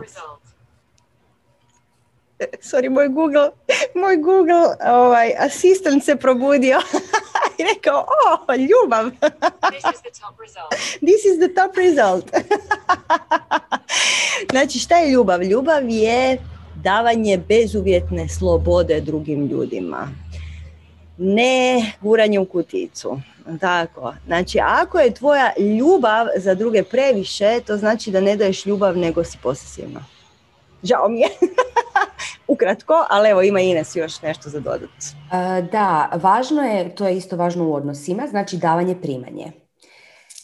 E, nije stvar koliko vi možete dati nekom, nego koliko taj netko može primiti u određenom trenutku. Vi trebate znati prepoznati koliko netko može primiti. Vi možda imate najbolje namjere i dajete jako puno, ali tu osobu to zatrpa jer ona to ne zna iskanalizirati. Ona nije dovoljno protočna da to sve prođe kroz nju i onda ju to zatrpa kao jedna hrpa pjeska. Okay? A vi ste stvarno imali najbolje namjere i htjeli ste joj sve dati. Međutim, ona nije spremna na to. Jako je važno u svim odnosima, apsolutno svim, poslovnim, privatnim, prijateljskim, partnerskim, prepoznat koliko je osoba spremna primiti i onda dati ono što je spremna ta osoba primiti. Inače, to što dajete može totalno otići u krivo.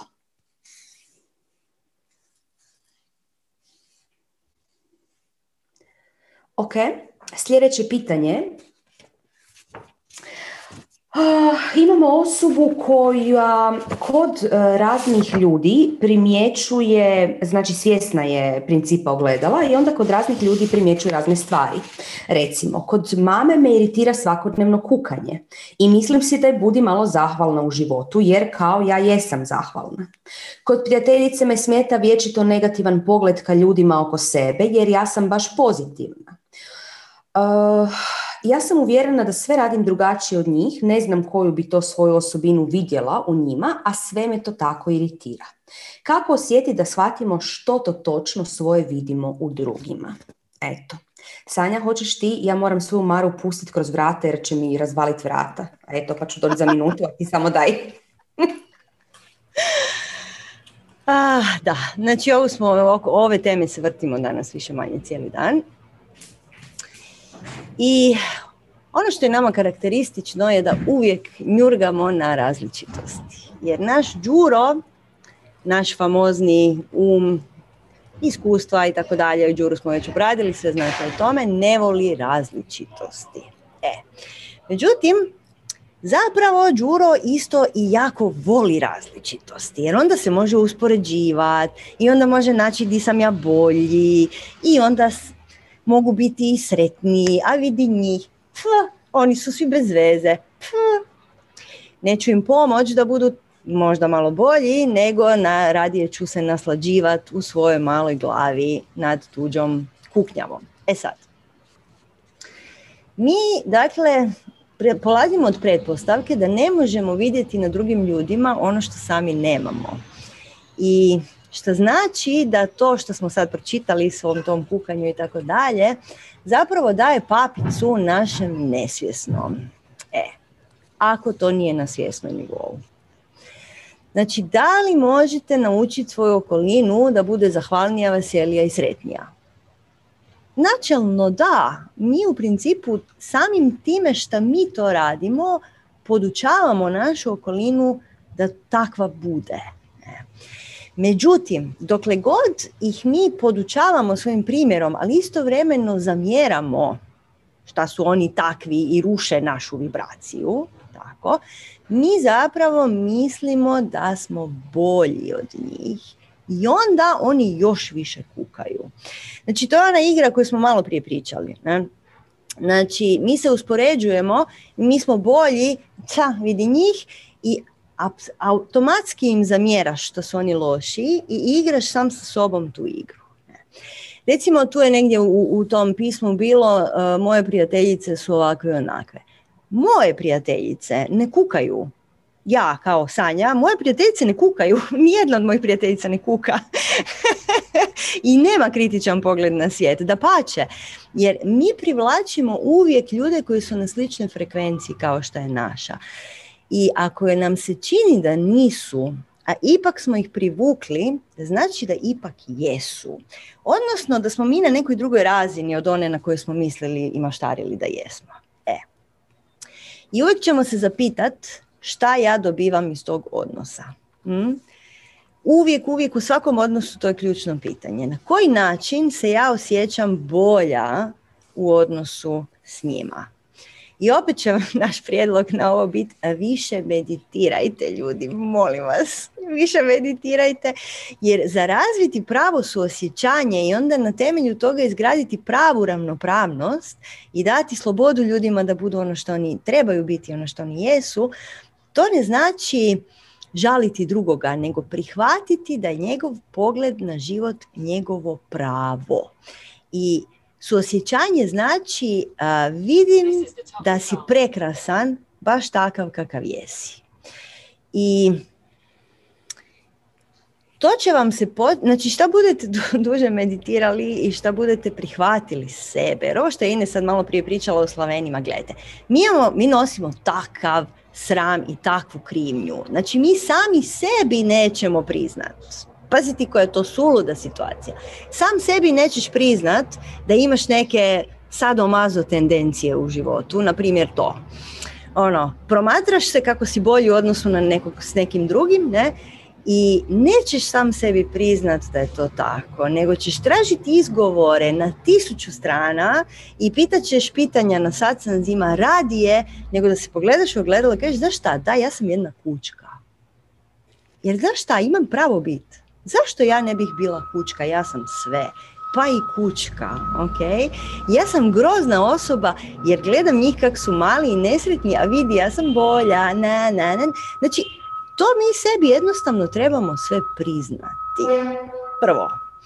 I također ono što bi vam htjela reći, što će možda biti konkretniji odgovor na ovo pitanje, je nešto što sam ja naučila na NLP-u pred brdo godina, a to je ja sam 100% odgovorna za svaki svoj razgovor.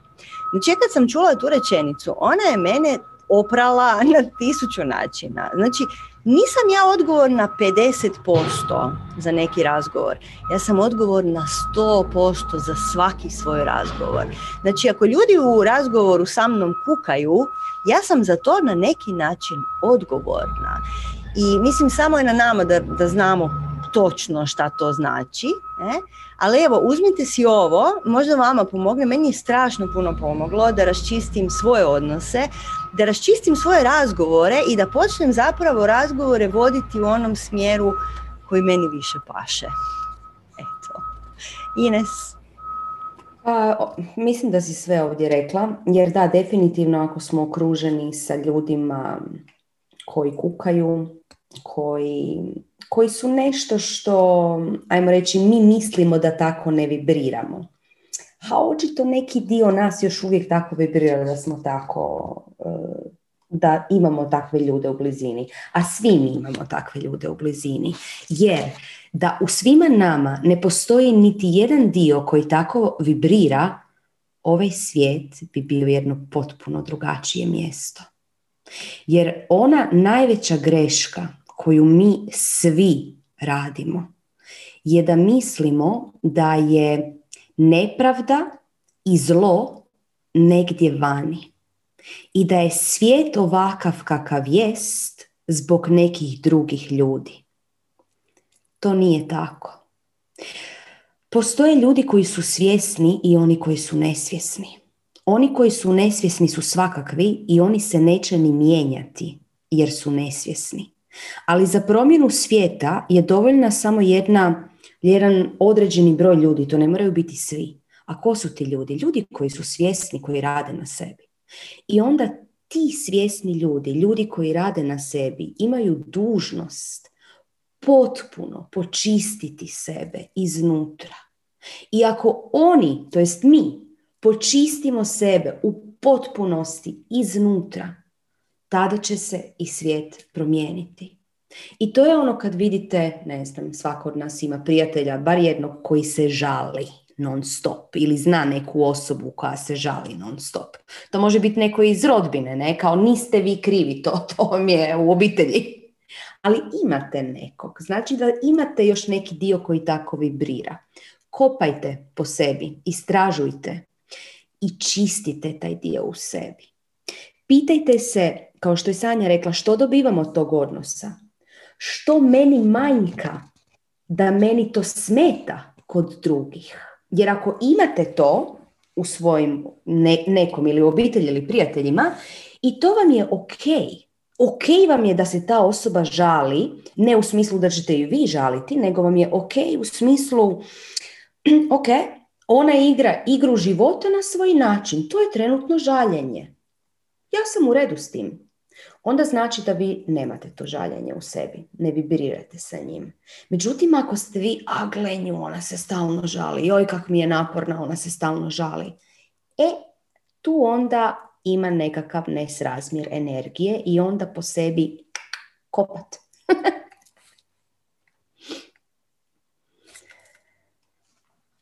uh, Sanja? Pa evo, ti si sad ovo toliko lijepo rekla da bi ja, ja glasam za to da završimo današnji satsang s ovim. Imamo još prilike pola pitanja na, koje, na koja ćemo odgovoriti na nekom sljedećem satsangu. Evo Ines ja ćemo se dogovoriti kad će to točno biti, pa ćemo vam onda... Ako želite uopće da dalje odgovaramo na pitanja, to je isto vaše ono, ako vas zanima. Pa danas, danas nismo uh, zapravo došli do dijela uh, o poslovnom o poslovnim odnosima koji je malo kompleksniji od ovih uh, naših privatnih odnosa. Mislim kompleksniji i drugčiji. Ne? tako da evo, po komentarima bih rekla da, da ljudi žele još jedan sat sa Ines. evo, najavit ćemo vam kad će vam biti. I ja mislim da smo za danas vam dali dosta materijala za razmišljanje. Mi znamo da vi želite od nas konkretne odgovore. Odi tamo i napravi ono i reci ono onom nekom. Ali vi znate da od nas nikad takve odgovore nećete dobiti. Jer mi tražimo ipak nešto malo više od vas. E. Ines? Najčešće ljudi nam se obraćaju sa dajte nam recite koja je afirmacija, koja je rečenica kao neka magična pilula koja će sve riješiti. Ni Sanja, ni ja ne vjerujemo, ne da ne vjerujemo, već ne postoji zapravo quick fix. Zapravo postoji, ali na nekim drugim razinama. Ali na sad ovoj razini koji mi, mi jesmo, ovoj materijalnoj, ovako gustoj, zanimljivoj, ne postoji quick fix. I mi ljudi sve volimo dijeliti pa tako i u odnosima, mi i oni drugi. I onda dijeliti ovo je posao. Aha, sad pričate o ljubavi, daj zašto ne pričate o poslu? Zapravo je to sve isto. Sve je povezano, sve je jedno, svi smo jedno, mi smo sve i ništa istovremeno. Dok to se ne percipira, onda se traži jedna određena rečenica koja će mi pomoći da spasim brak to ne ide. Ok? To je... Aha, reci, reci. Iznova i iznova raditi, raditi, raditi. Na kome? Na drugom? Ma ne na drugom. Na sebi. Jer drugi zapravo, ko što je Sanja rekla, solipsistički, ne postoji. Postojim samo ja. I sa eksplodiranjem mozga ćemo završiti. Šalim se, Sanja će još nešto reći. Šta da kažem nakon ovog? Šta da kažem nakon ovog? Pa gle, to je zato što ljudi znaju da se mi bavimo okultnim tehnikama i razno raznim stvarima i onda traže savjete koji će momentalno ih baciti u magiju. Međutim, svaka magija je rad o kojem mi stalno pričamo. E, tako da krenite meditirati, krenite promišljati, s lakoćom, s veseljem, bez težine. Budite slobodni i vrednujte se. Eto. S time ćemo završiti i vidimo se vrlo brzo na još jednom satsangu. Eto. Hariom. Namaste. Hariom.